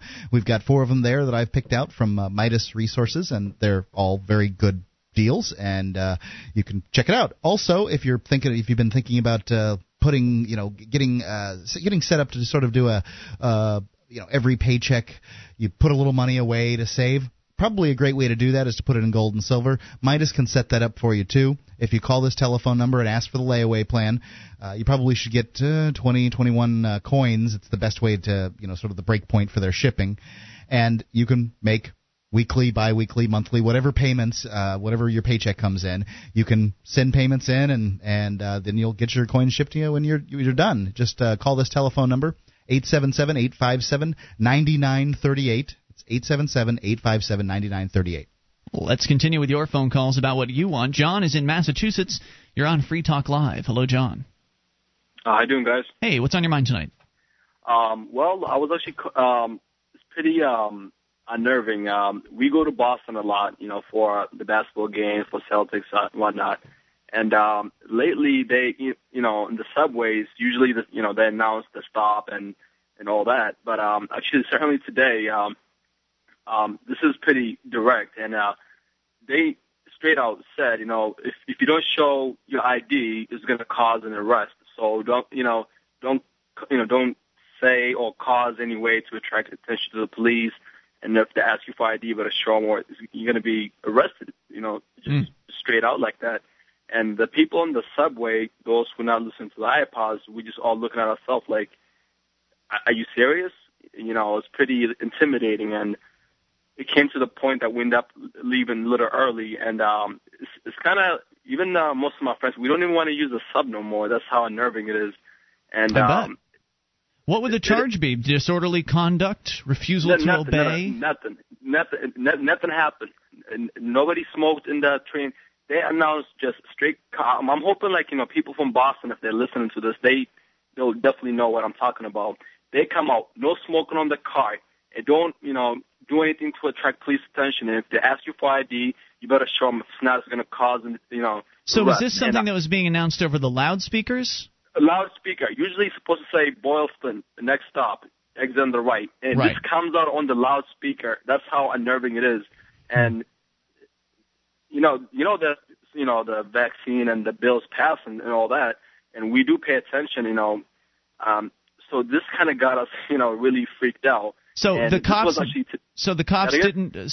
not actually encounter the police. It's just that there was a certain message that was going out, and the police are already out there, like in the bottom before you enter to the sub, they're already out there, like stationed, just, you know, just looking around and all that. And the loudspeaker comes in. And this is the train driver at the front saying, "Next stop, so and so street." And by the way, you know, we go take that train all the time to Celtic the games. We know that subway very well. So that's what I was saying. The people that from Boston, if they experience the same way, I was hoping, you know, I'm not the only one that's listening to it. I'm not the only one in the car that heard it. It's not only once either.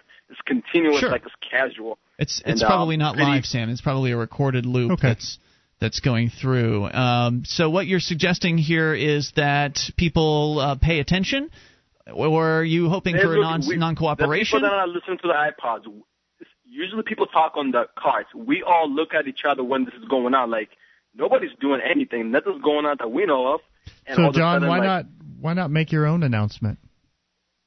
That again? Make your own announcement. We were startled, to be honest with you. I didn't want to be part of it. I don't want to say anything. I don't want to, you know, cause any. Well, but what is that going to do to roll it back or stop it or encourage people to think about exactly what the subway people are telling them now? You know, I don't. To be honest, just like the other guy said, you know, just like civil disobedience. Actually, marijuana is decriminalized. It is decriminalized to some extent in Massachusetts. Yes, exactly. There got to be some kind of public awareness or something that got to be set up, just like you said in New Hampshire. Like, we're actually next door to you guys, but it's pretty unnerving. And I'm hoping if people around Boston are listening to it, hopefully, you know, they call and actually confirm the same thing going on. It's been actually going gradually over weeks, and it's actually increasing. Like, really, we notice as we take in the carts, they're saying a little more aggressive each time, each week. Now, I never heard that before. Like, you know, we go. Well, that tends to be what happens. I mean, when government manages to take a step without being opposed, it will take another step toward more control and tyranny, which is why people need to stop obeying. If everybody just goes along to get along, then it will keep getting worse. And before you know it, they're going to be doing what they're doing in New York City, and that is randomly shaking down passengers. And then who knows what the next step is. Going on. Well, and also that's happening in Boston? That again? Yeah. Are you saying? I'm sorry, I missed what you said. You said that is going on in Boston, where they're shaking down passengers? They are saying, basically, if they come up to you and ask you for ID, if you do not provide an ID, you're going to be arrested. Simple. Not like they're going to... No, I understand that. But prior to that change, had they been shaking people down? Had they been stopping people and asking them to open up their bags and that sort of thing? Actually, there's some lady that did ask her. She had a big bag. It's just unusual for her to carry anyway. They're in the bottom of the stairs. When you walk towards the substation, they have like a normal table set up. It's like there was nothing there. There was four of them just hanging around, eyeballing people. And this is almost casual now. They're just sitting there. They're not actually doing anything. They're just standing around, just eyeballing people. So they're not pulling people aside and harassing them. They're not. No, they are. They're eyeballing them too. Whoever, you know, gives them some kind of eye or something, they just kind of like look at them, like, you know. Basically, they're not doing anything. Meaning, like, you know, they're like, you know, they're just looking at people, just almost to intimidate people, to be honest. And for people that use the subway frequently, like we do, we notice the changes. You know, as we go to work and school and all that. So for most of our friends not to even take the cart, you know, even home, we end up walking, you know, like a couple miles to go home. It's just, you know, it's a nice day anyway, but to have some kind of, you know, to happen to you, like when you were there, like I hear what's going on, but when it happens to you, when your friends actually hear it right in the, you know, microphones, it really gives you the chills. I bet it does. I'm just hoping people from Boston, you know, if you guys are, you know, listening to this, hopefully you guys, you know, call in and, you know, confirm this, because... So you don't think... I mean, you guys all heard it. Why do you need more people to confirm? I guess you're not sure if it's a policy at this point? No, I'm sure, but like, I'm just wondering, like, why... you know, nobody's really speaking out about it. And to people be honest, are scared. People are scared of this stuff. To be honest, like, you know, like maybe I have to, you know, grab, you know. Maybe that's you, man. Maybe you're the one that has to start speaking out about it. Maybe you're the one that should be calling Boston talk radio stations and be bringing this point up and talk about how crazy this is and how you're tired of going along with it. Actually, one of my friends was suggesting to hang the flyers up and the subway stations, but that's actually going right against them too. So well, John, there's no way that you can be in favor of freedom and not go up against the government. If you're going to try to get the word out about liberty, or try to just get the word out about how these subway searches and harassment are very invasive and unwanted, of course they're going to be up against you, and that's going to put you in some level of danger. I would think a flyer would be pretty safe. Actually, one more thing. One of our friends actually has a camera, and we're, you know, thinking about putting it in our backpacks in the front side of it. So in case, you know, same situation happens next time, we're actually gonna tape it up and like post it up and start, you know, spreading this around. Great, I think cameras are a good solution. You know, unnerved. I hate going to work unnerved, especially my transportation. It's really unnerving, and absolutely, you know, something's got to be done. Definitely arm up with some cameras and start practicing saying no, and then find out if they actually arrest you. It may be a bluff. You know, they may not actually. It seems like a bluff, but that's why they're, you know, saying it almost repeatedly, aggressively. I never heard, to be honest, your announcement saying if you don't show up police your ID, you're going to get arrested. And then give us a reason, like something's going on, or are they looking for somebody? Hey, it doesn't matter what the reason is. Do something. It's pretty unnerving. So, hey, John, next time you're on, I'm going to get that again. Next time you're on YouTube, take a look, type in "everything is okay," hit enter, watch some of those videos. Those guys have a really unique way of sort of pointing out what's going on in a fun way that people can identify with and start to really question it for themselves. Hey, this doesn't make sense. Why is it police can come up and demand to know who I am?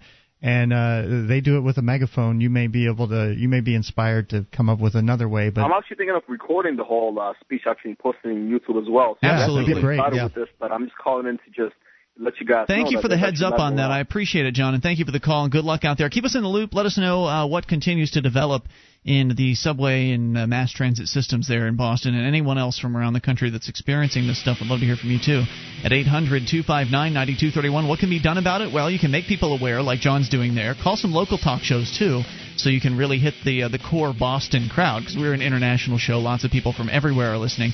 But make a point of calling the local talk shows, bringing this up. Arm yourself up with a camera. Go and get one of those little pen cans. They're getting very, very small. You can get one that looks like a pen. Yes. More on the way. This is Free Talk Live. As a small business owner, you know that communication between clients and employees is essential to your company's success. Email is part of your company's DNA, but you didn't get into business to manage email. It's time to evolve with dnamail.com. Get Microsoft Exchange-hosted email services with free activation and setup, 24/7 support, and 99.99% guaranteed uptime, all starting at $8.95 a month. DNA Mail even supports your BlackBerry and iPhone and offers a free Microsoft SharePoint Internet portal to keep everyone connected. Look, you know what it costs to set up an email system. Don't blow your budget on fighting viruses and having an IT specialist on call. Save time and money with dnamail.com. Every standard or unlimited Exchange mailbox will get a free copy of Microsoft Outlook 2007 or Entourage 2008. Call us at 800-628-3204. That's 800-628-3204. Or visit dnamail.com and join the evolution. This is Free Talk Live. You can bring up what you want. Just dial in toll-free at 800-259-9231. That's the Sakel CAI toll-free line, 800-259-9231. Tonight, it's Ian with you. And Sam. And Mark. You can join us on our website at freetalklive.com. All the features are free, so enjoy those on us. Again, freetalklive.com. We continue here. We'll take your phone calls about whatever you want. Mark, you've got a blog post. Pull that up. I think we're going to have a chance to get to that here shortly. But I was over at blogofbile.com recently, and he had posted the video of something that he'd called in about to tell us, where he was in his neighborhood and one particular house is occupied by a bureaucrat. and this bureaucrat had parked their vehicle in a no parking, no standing, as it's called. I don't know who came up with that one. But they parked in a no parking zone, and they had one of those, I'm a bureaucrat, so I'm special, I don't have to pay parking tickets, passes on the front of their car. And he had a confrontation with this person. This bureaucrat was very nasty about it. And you can see the footage over at blogabile.com, which I recommend, just to get a good example of how mean people can be and how ludicrous they are. This bureaucrat was accusing him of being a good Samaritan, as though there's something wrong with looking out for your neighbors and doing something that's right. It was very confusing. But nonetheless, he was using one of those concealable video cameras. And apparently in New Jersey that's a legal thing to do, where you don't have to inform somebody that they're being recorded. I don't know if that's true or not in New Jersey, but that may be the case. There are different laws in different places. But having one of these concealable cameras is very useful, from what I can tell, and I'm looking forward to getting my hands on one of them. There are different styles. There's one that you can have on a watch. There's another one that's in a pen, an actual pen. I think it's a functioning pen as well. You can actually write with it, and it records. You'll want that if you're going through the TSA. Yeah, absolutely. You could totally. Well, you could do that. I don't know what the risk is of something like that. I don't either. The TSA doesn't like to be video recorded, and they sure will give you some trouble. But, you know, it's interesting. But I just wanted to recommend this. If you go to blogabile.com, he links over to the same person he got his little pen cam from eBay, Good Goods 2009 on eBay. They're selling a pen for $39.90 with free shipping. So you can get a video camera that'll store 4 gigabytes of footage in high resolution with a penhole size lens, so most people aren't going to notice, for less than $40. So much for me selling an advertiser on this now. So at this point, there's no reason why anybody can't afford this stuff, right? It's down to the point of it really can't get that much cheaper. $40 is pretty cheap for a functioning video camera that fits in the size of a pen. I wish that it immediately uploaded to the internet, but I understand that would be very difficult to do at this point. They have memory cards that do that. They have flash cards that have that ability, but you'd need to have access to the Wi-Fi in order to get it to. You'd have to have whatever the passcode is for the Wi-Fi. Set it up in advance as well. Yeah, so it's kind of clunky right now with that, but you know what, Mark? That stuff's coming. Yeah, it is. It absolutely is, and pretty much you have to support the technology as it is now in order to get the technology as you want it in the future. So 1-800-259-9231. Just wanted to suggest that for people out there that might have been speculating about whether they could afford to have a hidden camera of some sort, because you could actually do yourself up with 2 cameras if you wanted to. You could have the obvious cam. You could have the DV cam that you're holding in your hand and obviously recording people. You could make a statement of, to some extent, like, well, I'm recording. Just if you're in a state like New Hampshire where it's supposedly illegal to record people without their knowledge, you could make the statement that you are video recording. And then if somebody asked for you to turn that camera off, you could turn that one camera off, and you'd still have another one running. Sam, you suggested that might give them the expectation of privacy. An expectation of privacy, which maybe you're right about that. Or just that they're not being recorded because you've turned the camera off in front of them. I don't know. But you've never said you'd stop recording. You just said you'd turn the camera off. That's true, but it's an expectation, it's government courts of privacy. Right. That's true. The government only gets legalese on their side. On your side, they'll do whatever they want. You could also say something like, well, I'll turn the camera off, but that won't stop the recording. Like, I can turn this camera off, but I'll continue to record you. That's bizarre. Yeah, they would confuse them. They wouldn't know what to think about that. So all kinds of fun things can happen, I think, when you start introducing pen cams. And that's one of the things. I think you should ask them a question. If I turn this camera off, can I continue to record you? Or something, something really strange. You don't ask if you can continue to record. You just have to inform them. I just think it was very odd. Right. That's one of the things that people should get clear. And again, I don't know what all the laws are across the country, and I'm not saying that you'll be immune. This isn't legal advice. I'm not saying you'll be immune from being thrown in a jail cell. They'll do what they want to do. But if you have these devices, there are some very interesting things that can happen, especially as more people get involved. If it's just you and you've got 2 cameras, then they can shake you down. They can find the extra cam or whatever. But if you're there with 5 people and 3 out of the 5 have hidden cameras and one person says, well, I'll turn this off, but we're still recording you, what are they going to do about that? They don't really have any probable cause to grab you and frisk you and shake you down. So 800-259-9231 for your ideas. And as more people start getting cameras, and some of them are hidden, some of them aren't, these bureaucrats won't be able to. They won't be able to do anything about it anymore. So shining the light of day on these people is a very important part of this process. And it goes back to what we were talking about with the gentleman from Massachusetts last night, who's talking about how the police state is starting to crack down on the subway system there. Well, start showing people what it's like. It's one thing to call in a talk show in a local area and talk about how bad you think this is.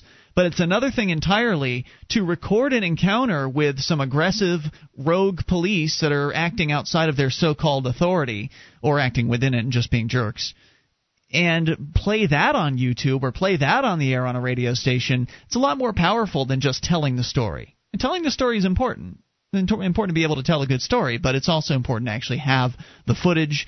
And with a pen cam or something like that, you're not going to get the best footage, but if you can pick up the audio, then that's the most important part. Yeah, I agree. It's enough to show people what happened and let them make up their own minds as to, was this right or should this be changed?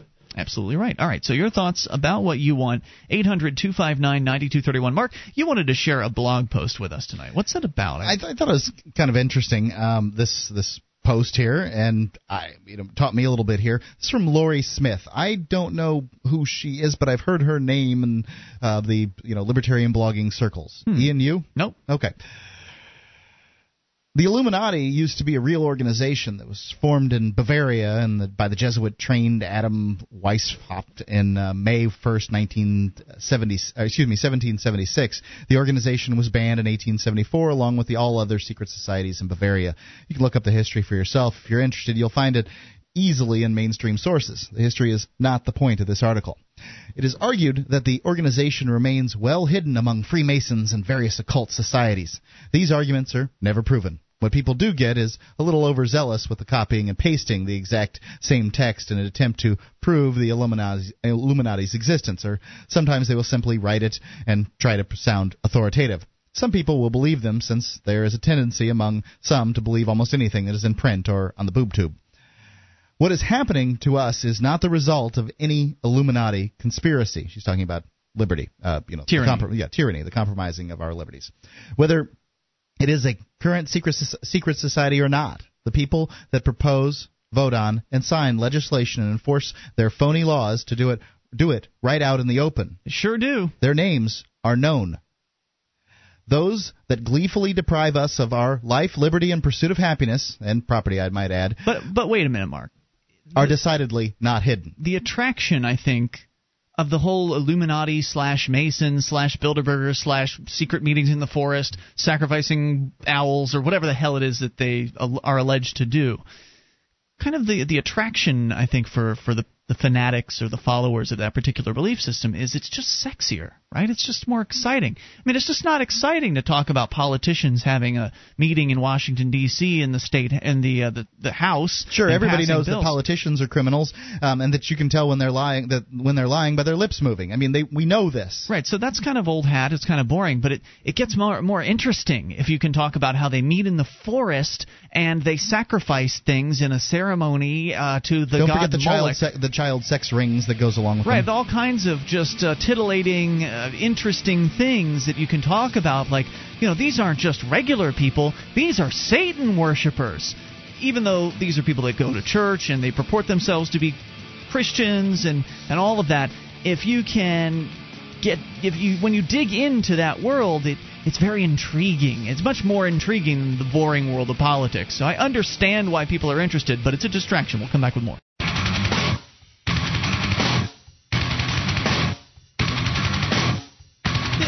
Talk Live. You can bring up anything if you dial in toll free to 1-800-259-9231. That's the Sakel CAI toll free line. And if you've got a company that needs to try something new in the area of collections, you need to know about Sakel CAI. They do collections, early outbilling, and they purchase charged-off receivables. Sakel's employees are trained in resolving issues for your customers and treating them with respect. They know that not only do you want to collect your money, but you'd like to keep your clients too. Sakel CAI. Check out their banner at freetalklive.com. It's right at the top of our banner column. That's Sakel CAI. As we continue here, Mark, you're sharing a story with us, a blog post. Where's the blog again? Lori Smith? What's the blog? Though? Well, I've got it from Freedom's Phoenix, and you can go there and check it out. But it's talking about the obsession that some people have with conspiracy. The whole, the Illuminati are controlling the world, that kind of conspiracy. Apparently the Illuminati doesn't even exist, according to that's what she's Lori claiming. Yeah. But, of course, it's a secret society, so how would you know, right? Whether they do or they – I'm not going to take a position on whether or not the Illuminati exist because I don't care. And that's kind of where I'm coming from in this whole – I don't know what she's going to say. How many Illuminati exist, too? I mean, you really got to ask yourself, how many clubs call themselves the Illuminati? Who knows? We could start our own Illuminati if we wanted to, I suppose. The proof's right on the back of the dollar bill, right? With the pyramid and the eye, sure, that sort of thing. So, yeah, there's all kinds of intriguing things that you can dig into, stuff like that, that you can spend your time learning about and absorbing and then spreading to others. But what does it do? What is the point of all that? As you said, Mark, we already know politicians are corrupt. We already know they're bad people. They're bad guys, or at least what they're doing is bad. They may believe they're doing good. In fact, I'm sure probably most of them do believe they're doing good, as in point of fact. But what they're doing is they are hurting people, and we can make that really crystal clear by just talking about the day's news, the events. Hannah, who called earlier, was interviewing a politician. She got him to admit that he owns her, that he thinks he owns her money and that he's in control and that she'll have to support whatever it is that he wants to force her to support. He's got some good ideas, and she's got to pay for him. Right. She didn't have to prove that he was a member of the Masons to out this guy as a violent, dangerous person. So go on with the story. But, it's like you said, it's just so much more fun to pretend like you know something more than the next guy and, this and to pretend it's relevant. Mm-hmm. Or maybe the fact that government is so what's the word? Ubiquitous? Ubiquitous. They're everywhere, whereas if it's the secret society, we can fight those guys if we just expose them. But tell people that, government's the problem. That's a little tougher message to get across. It's true. A lot of the people that support the secret society conspiracy theories are people who are still in the place where they believe the government can be reformed, where they just believe that, if we just get the secret society members out of government and we put our good people in instead, then everything will be copacetic. But that's not the case, because it doesn't matter who's running the government. It doesn't matter if it's Ron Paul running the government. You still have a violent monopoly. You wouldn't have 400 Ron Pauls backing him up in the Senate and the House. Well, 535. Okay, well, you would need to see. You didn't say Ron Paul as president. You said sort of if it was Ron Paul running the government. Even then, it would still be aggressing against people. Because it's government, and government is force, and that's what people need to come to understand. That's the conclusion, one of the conclusions that they need to come to. The next one, of course, is that they need to do something about it besides just call a bunch of talk shows and spout off conspiracy theories, which is what these people do best. Those that gleefully deprive us of our life, liberty, and pursuit of happiness are decidedly not hidden. We write about them all the time, from the cops on the street to the generals in the Pentagon to the executive, judicial, and legislative branches of the government. Do you have a problem with my sources? I do not name names. I do name names. Nothing is hidden here. Blaming the Illuminati shifts the blame from those we know to those we can't possibly know because they're hidden and therefore unknowable. Mm-hmm. People, you cannot fight an enemy you cannot see. I don't know about fighting and enemies and all that other stuff, but she does make a point that you can't point out someone who's doing evil deeds if you can't find the person to point them out. Mm-hmm. Who gains by obstructing the identity of the enemy? Again, her word. The only people that gain from spouting this Illuminati crap are those in power now, those that work for those in power, those might be the most insidious form of disinformation that is out there. And this is the point that I've been trying to make to some of the loonier nut, fringe nutters out there that'll call in with their stuff about 9/11 being an inside job and the HARP machine controlling the weather there, and the chemtrails and the whole thing is that, look, is it possible that in fact this organization that you're talking about, be it the Bilderbergers, the Illuminati, the Trilateral Commission, whatever, actually is feeding out this information so that you'll spread that and ignore the fact that that this elite group of people, in fact, own and operate our monetary system, our world monetary system, and they're bleeding everyone dry, that there's famines going on around the world, that they're propagating wars, destruction, and killing? while you're talking about 9/11 being an inside job? Is it possible? Could it be? I think it's possible. That's what I think the conspiracy is. I think it's a great conspiracy. I think the conspiracy is... It's as solid as any other. Let's get some really good, solid people that could do some really great work, get them kind of mixed up with some people that have some real mental illness issues. Mm-hmm. That way, those people have their, they're completely emasculated. Sorry, ladies. And in their ability to do... civil disobedience, activism, political action, whatever it is that they're going to do. Effective outreach. I mean, it's not an effective method. I know that they believe this to be the case, and they have case studies where they say, well, I've talked about this, 9/11 conspiracy, and people have come on board. They believe that that's doing something to further liberty, but it's not. If you convince people about the 9/11 conspiracy that they for whatever reason believe that what you're saying is true and they come on board with it, what have you really done to advance freedom? I don't know. I don't think you've done much, especially when you've turned a lot of people off at the same time who might otherwise have been on board. Look, we're willing to listen to you. It might have even been true. However, you're not going about it in the right system as far as I'm concerned. Right. What I'm trying to say is that those of us on this program are open-minded enough to where we're willing to hear you out. We're willing to listen to what you have to say. And we've been listening for, about 8 years now this. We've been listening to this stuff forever, and it's always the same old crap, but we're willing to listen. We're willing to discuss with you. We're willing to talk about it. A lot of people are going to get turned right off the bat when you say something about questioning 9/11, and so how many people are you leaving in the dust who otherwise would be on board with you, who you could otherwise you could find common ground with? We talked about the Ransberger pivot recently on the show. It's one of the techniques that the Advocates for Self-Government teach at theadvocates.org about how when somebody's telling you that they want the environment to be taken care of, that you agree with them if that's what you want too. And who doesn't want clean air and clean water to drink? That you find points to agree with people on, and then you can build out from there on the points that you might have some disagreements on. When you just open up the can of worms of, well, I believe that 9/11 was an inside job, or they're spraying chemicals from the sky, nobody's going to just agree with you on that right off the bat. You're not building rapport. You're not building a relationship with anybody. You're just sort of spouting off about some conspiracy theory that you've glommed onto. It would be as effective as somebody coming up to you on the street and saying, did you know that JFK was murdered by the CIA? I believe this, and I've been doing 500 hours of research every single month to prove it. I mean, what is the relevance? How does that build anything with anyone? It changes their perspective on life, and, they start to see things in a different way, just giving you their perspective. They look at things differently. They have a whole new take on life and what's important, and I don't know. They need to take it somewhere different out of that, I think. There's more on the way. Your thoughts as well, if you make them, then make the calls. Free Talk Live. This program is brought to you by Freekeen.com. Freekeen.com features audio, video, and blogs chronicling the transition to a voluntary society. Freekeen.com also has comments and discussion forums so you can be heard. Freekeen.com. This is Free Talk Live. You can bring up whatever you want by dialing toll-free to 1-800-259-9231. That's the Sakel CAI toll-free line.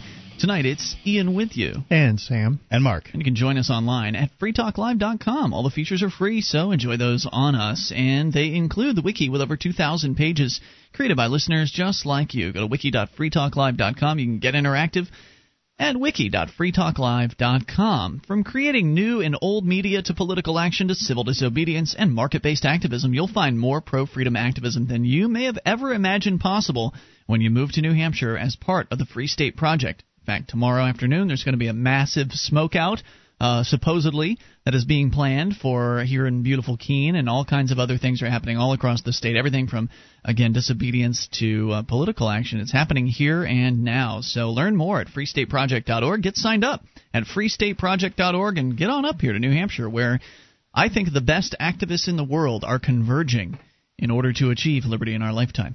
So we continue here with a discussion of something that doesn't, in my opinion, do much of anything to achieve liberty in our lifetime, and that is the propagation of conspiracy theories. Specifically, you're addressing with this blog post from Lori Smith, Mark, you're addressing the issue of the Illuminati and the Masons and that kind of end of the conspiracy theory spectrum. Go ahead with the story. Yep. She continues, it's hard, if not impossible, to separate the disinfo scum from the true believers. There are dupes, and some are gullible morons, even if they believe it all in good faith. They spend all of their time chasing shadows instead of attacking the real, known enemy. Tell me, to whose advantage do they work? We know that Hal Turner, who was one of these internet talk hosts, Hal Turner happened to be a white supremacist internet talk host, but he was also one of the conspiracy types. He was promoting the Amero, this national or international currency or North American currency that was supposedly being formulated and put together, and he was out there, you know, pounding the pulpit on that one. We found out later on that he's working for the CIA the entire time. So there's actual evidence to support what she's suggesting, that many of these people out there propagating these conspiracy theories are, in point of fact, working for the state. And as she said, it's difficult to separate the disinfo scum from the true believers. Yeah. Aren't things bad enough without having to make things up? I understand that things are bad, but things are, like the world's also sort of good, too. But I understand where she's coming from on this particular issue. I see this as just being part of the problem. I see the root of the problem as being based on fear. They fear the Illuminati. They fear the government. They fear hidden things that they cannot even know or name. They are afraid of their own shadows. There is no reason to fear anything, not even death. As bad as things are, and as things will get, they could get even worse. What we are documenting is the end of the worldwide empire and the beginning of freedom. No one ever said that freedom was free, did they? It's paid for in blood and sweat, and more than a few tears. Or at the very least, risk. It's paid for with risk. Because if you risk enough, and enough people risk, then there's not much blood and sweat that needs to happen. It kind of brings me around to something I wanted to mention on a recent show, and for whatever reason I didn't get to. We were talking about how a lot of people in the liberty movement are of the violence mindset. I think this was when we were discussing peace on a recent show, and forgiveness and compassion, as opposed to focusing on love and compassion, as opposed to focusing on getting justice. Mm-hmm. Not moving away from wanting to throw all the bureaucrats in a jail cell and moving toward forgiving them for what they've done, and let's just put it all behind us, move ahead into a voluntary society. A lot of liberty-minded people come from the position of, well, I got my guns and you're going to take them lead first, and Second Amendment, and we're going to fight those bureaucrats. If they cross this line, we're going to shoot them, we're going to kill them. Right? Don't forget the borders. Yeah, well, whatever. But I've come from that position, so I'm pretty familiar with it. And now I've embraced peace and pacifism, essentially, and love and compassion.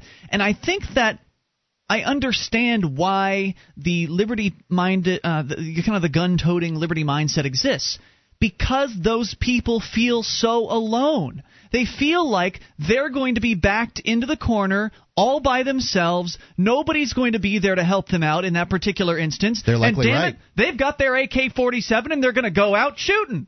Because they don't feel like there's any other option. There's not much that your non-cooperation's going to do if you're the only one in the area who cares enough to non-cooperate. Sure, the news stories, the news is full of people that have gotten singled out by the government for whatever reason, and they're impoverished by the legal system, or their stuff's taken from them. It's just all over the place. They just roll right over you. They just steamroll right over you. So that's, I think, why that particular viewpoint is so prevalent, is because the loneliness factor is also so prevalent. That's why we have people calling this show saying, wow, there are other people out there that think like me. I never realized it. And the conspiracy theories may be a comfortable place for these people to hide. If it's this group that they're going after, those are not people that they're, directly interfacing with every day. The local government is. To stand up to them is a lot harder than to speak out against the Bilderbergers. Yeah, some group that you'll never actually encounter. Not to say that there isn't the Trilateral Commission and the UN and all of these people doing things. There are people to take over your life and to run the economy and to do all of these things and to gain more and more control. It's just, I think acting out locally is harder, but I think it's going to be the most effective thing down the road when that starts happening in mass. It's focusing on what you can affect. It's focusing on what you can actually do to affect the change that you're looking to see in the world. As Gandhi said, you want to be the change you wish to see. There's no being the change that I can do that's going to get the Bilderbergers to stop meeting anytime soon. Yep. But what I can do is I can throw some wrenches into the system here in Keene, New Hampshire, and invite others to come here and do the same thing all across New Hampshire, and we can focus our activism, and we can get away from that violent rhetoric. Because when we have enough people who are willing to engage in peaceful civil disobedience and peaceful non-cooperation, you become unstoppably powerful, and in a very positive way that's not a destructive sort of power. And there have been times in my life when I've been skeptical of the existence of the Bilderberger group. It obviously exists. And skeptical of the existence of the Trilateral Commission. I've heard that it exists too. I don't look into these things because I don't care. However, I've never been skeptical of the existence of the government. And these groups and organizations would not have the power and the influence that they have if it wasn't for the government apparatus that is so huge and ponderous and pervasive in our lives. And that's the step that I think a lot of these conspiracy theorists haven't taken, is they see that government is this huge apparatus that has the ability to control their lives, but they think if they can just stop the elite group that has the evil intentions, that will fix everything. They haven't come to understand yet that government is inherently force. It's inherently evil, and it doesn't matter what kind of safeguards you put into place. With enough time, with enough or who you lax or whatever, bad people are going to be attracted to power, and they're going to start wielding it over others in greater and greater ways. I think that bad people attracted to power is really the least of our concerns. It's the good people that's attracted to power that I'm really scared of.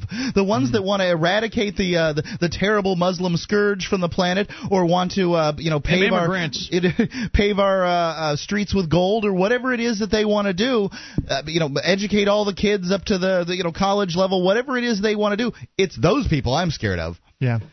Toll-free number here, 800-259-9231 for your comments. What the leadership are trying – I'm going on with Lori Smith's article here. What the leadership are trying to do is get a jump on things by installing an emerging police state in order to force acceptance of the status quo. But they are failing because they are outgunned, outnumbered, and people expose them at every opportunity. This is a team effort. Never forget that. Fear is a great motivator for the masses, but it is not the strongest motivator. Everyday people join us simply because nothing ever happens in a vacuum. Everyday people get raped by the system and finally wake up. That is a stronger motivation than fear because it is based on the truth. Now is the time for boldness, not fear. The ones that should fear are the self-appointed leaders and authoritarians. Absolutely. I don't think... I don't want them to be scared. I want them to understand the violence that they are perpetrating on other people. I understand that's very difficult when they're getting a big old fat government paycheck. Right. I think what she was referencing with the fear is they are fearing their loss of their power. They're seeing what's happening, and they're fearing that they are losing their grip on the serfs, on the slaves. Great article, though. Oh, yeah. 800-259-9231. We'll come back and discuss the peace thing just a little bit further on this and take your calls about what you want, even in these remaining moments. This is Free Talk Live. Hey, podcasters. FTL has a new advertiser with a somewhat unusual arrangement. They're paying us for people that fill out their online form for inspections for their basements. You won't believe how affordable a dry, usable basement can be, and FTL gets $50 for everyone that fills out the online form at basement.freetalklive.com. $500 off, a lifetime warranty, and a free water watch alarm. Just go to basement.freetalklive.com, click on Free Inspection and Estimate in the upper right-hand corner, fill out the online form, earn FTL $50. This is Free Talk Live. You can bring up whatever you want by dialing toll-free, even in these remaining moments. Enough time for your call if you make it now. 800-259-9231. That's the Sakel CAI toll-free line. 1-800-259-9231. And tonight it's Ian with you. And Sam. And Mark. You can join us online at freetalklive.com. All the features are free, so enjoy those on us. Again, freetalklive.com. Now, Sam, you weren't here the night I think it was last night, we were talking about pacifism, and it was a great little story that we were reading from the New Hampshire Free Press on one man's opinion on what pacifism is and what it means to him. And it just kind of led into the whole discussion about peaceful means bringing peaceful ends, whereas violent means bringing violent ends. Violence does beget violence. We've seen the history of this. Over time, that's what happens. You can't achieve peace by fighting your way out of whatever the situation is that you're in. And so I was talking a few moments ago about how liberty-minded people kind of come into this movement, and they feel very alone.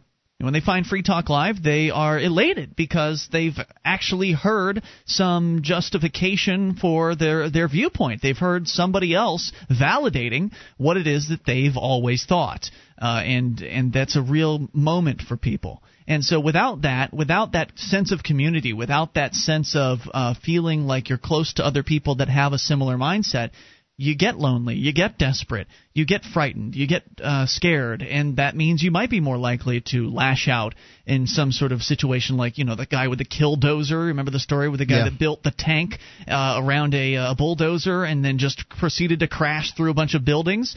What did he accomplish? I mean, the guy with the killdozer, sure, there's some amazing footage that you can watch of it. And, yeah, he tore the hell out of the police station and the city hall and whatever the hell else it was that was in the town there that he trashed up. But did he destroy the government? Did the city councilors just throw in the towel after he had killed himself? Because the killdozer ended up getting stuck on something, and he blew his own brains out, I think, inside before the police actually reached him. But did he accomplish anything besides causing a bunch of destruction? Nope. Because that government's still there, and they likely taxed people and just rebuilt their structures. Went on doing what they were doing, and that man was made to look like a crazy man. Yep. Perhaps the government has clamped down a bit more. They keep their security apparatus ramped up a little bit more. After all, we might have our mid-level bureaucrats run over by a killdozer. Well, even though he was, as I recall, somebody who was an upstanding member of the community, he ran a public, I think it was some sort of garage or something like that he was well known, and he was known and liked. And people knew that he was having a tough time with the city because they were harassing him, and that's what cities do. They target people, and they go after them, and they extract money and obedience from them. And they keep going after them until the person is backed into a corner and feels like they have no options left. Like they're not being listened to, they're not being heard. It doesn't matter what they're going to say, and that's why these kinds of things result. Or if he tries to run for office, if he tries to take the position of what people will inevitably say to you, well, if you don't like it, just run for office and change it. Yeah. Well, if he tries to run for office, then they try to disqualify his voter's registration like they did with me, or they'll pull some sort of nasty political thing, and they'll pull a surprise inspection on his business and disqualify his business license. All kinds of stuff can happen to you, even if you're just using the system. They can still target you. They can still use their system to retaliate against you for trying to use the system to change the system from the inside. So it can become a very frustrating process, like you're saying, backed into the corner, and a cornered animal may very well lash out.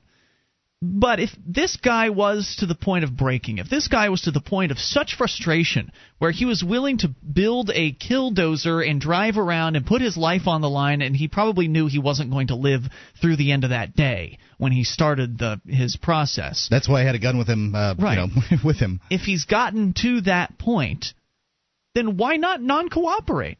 Why not go through – they're already after your business. They're already doing X, Y, and Z to you. Why don't you just stop cooperating at that point? Why go to the violence?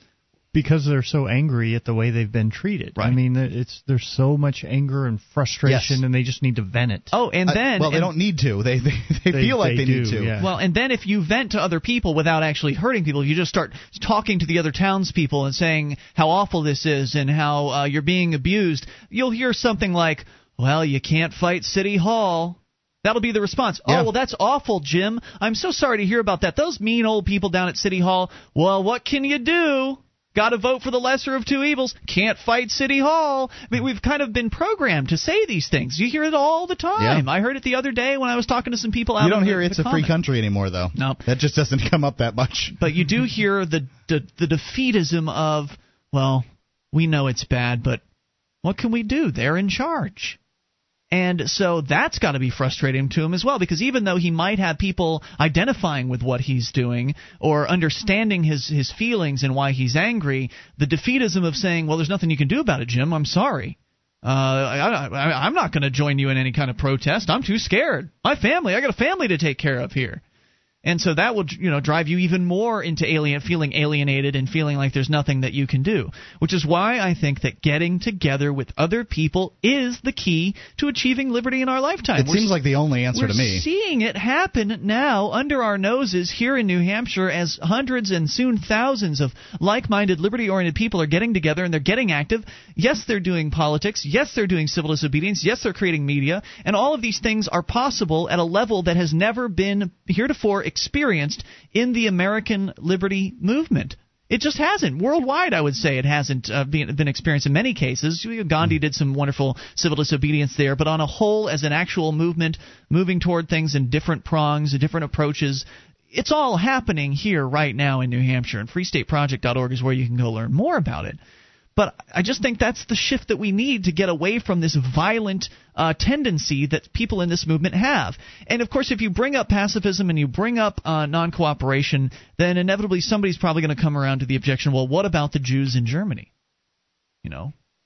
What if they had met the typical thing you hear is, well, if they had met the SS with guns or clubs, then the Holocaust may never have occurred. It may never have. It's hard to say. I mean, now we're in the area of speculating, but, or maybe the SS would have just come back and with Tommy guns and sprayed them through their windows instead of dragging them off to prisons where some of them survived. At that point, though, Mark, it wouldn't be rumors if they were coming back, gunning people down in their houses. That's pretty hard to, cover up in the neighborhood there. But if you're shooting somebody at your door for coming in and just relocating you, then you're stepping up the violence as far as the other sheep. They don't have the advantage of history. You deserved it. You were fighting the police. So if you say, for instance, just not cooperate, maybe they would have, the other sheep would have said, that little girl that person just didn't want to go, and you shot him in the head. Right. That's it. Non-cooperation doesn't mean no risk. It means there's going to be risk, but obviously you're risking death camps otherwise, so you might as well do it. And that's just it. They didn't do that. They didn't non-cooperate. Maybe some of them did, but on a mass scale, it didn't happen. When they were ordered to move into the cities from the outside areas, they obediently came in. They stood in line. They registered. I mean, they did everything that they were told to do. When they were told to do this and that, they did this and that, and then they were still killed. They were still just destroyed and harmed and raped and. It was just awful from my understanding, and obviously I wasn't there. Thank goodness. But that's the key, is not going along with what they're demanding and doing it peacefully. Because if you have enough people just saying no, they can't do anything about it. Well, then they'll go to, well, they're going to drop a nuclear weapon on you. Okay, fine. What are you going to do if they're going to drop a nuclear weapon? There's not a damn thing you can do about that one. So they may drop a nuclear weapon on me, and I will no longer know what existence is like. However, you will know what it's like to be taxed every day of your life for the remainder of it. So I think that's the key. I think that's what people need to focus on. I think it's how we're going to get away from this violent, gun-polishing kind of mentality that you hear so much in the liberty movement, where we start showing people that we can achieve liberty through peaceful means by not going along with their demands en masse. And the other effect that it has is when we start pointing out, look, the government is violent. You're inherently violent. You're aggressing against peaceful people. They don't want to be seen in that light, so they're going to do whatever they can to, oh, no, we're not. No, look, we told the police to drop these charges, or we did this. But they'll prove it again and again. Inevitably, they'll prove it. Yeah, so we can keep proving that, but at the same time, they're doing what they can to kind of back off. And we remain peaceful. We can prove they're violent while we remain peaceful and take the higher ground. Jerry's in West Virginia. Sorry, we're short on time, Jerry. You got a quick thoughts for us? Yeah, well, I was going to give you a quick update on Paco Ellison, the guy that has the bar who is allowed smoking to on all summer. God bless him. The judge found him guilty a few days ago, but here's where the story gets good. The state attorney general's office, having solved all the problems in the state of West Virginia, is now getting involved, is going to investigate Paco. Why? Because he had an inflatable Winston cigarette pack in front of his establishment, which is against the federal law, and now it's a federal offense, and now the state attorney general from West Virginia. I'm going to make a note. I'll get in touch with see if I can dig him up again and get him back on the program. If you know him, have him email me. I'll see if I can dig that up. We'll see you tomorrow night. freetalklive.com. Hello, Free Talk Live podcast subscribers. This is novelist Spencer Baum, here to tell you about my new book, The Demon Queen and the Locksmith. It's a fantasy novel in the tradition of the boy wizards and vampires that have been so popular lately, but written from the perspective of a libertarian like you. My novel has all the monsters, magic, hair-raising adventures, and teen angst you've come to know and love, but unlike those other books, you'll find no glorification of life in the government schools in this story. My main character doesn't truly start learning until he ditches class and connects with some libertarian homeschoolers, and he can't go about saving the world until he sees that the conformist worldview of the modern American fails to see the truth. But don't take my word for it. Listen for yourself, for free. Open up iTunes and search for The Demon Queen and the Locksmith. I've released the first 6 chapters as a free podcast. Give it a listen. It's free. That's The Demon Queen and the Locksmith. I hope you enjoy.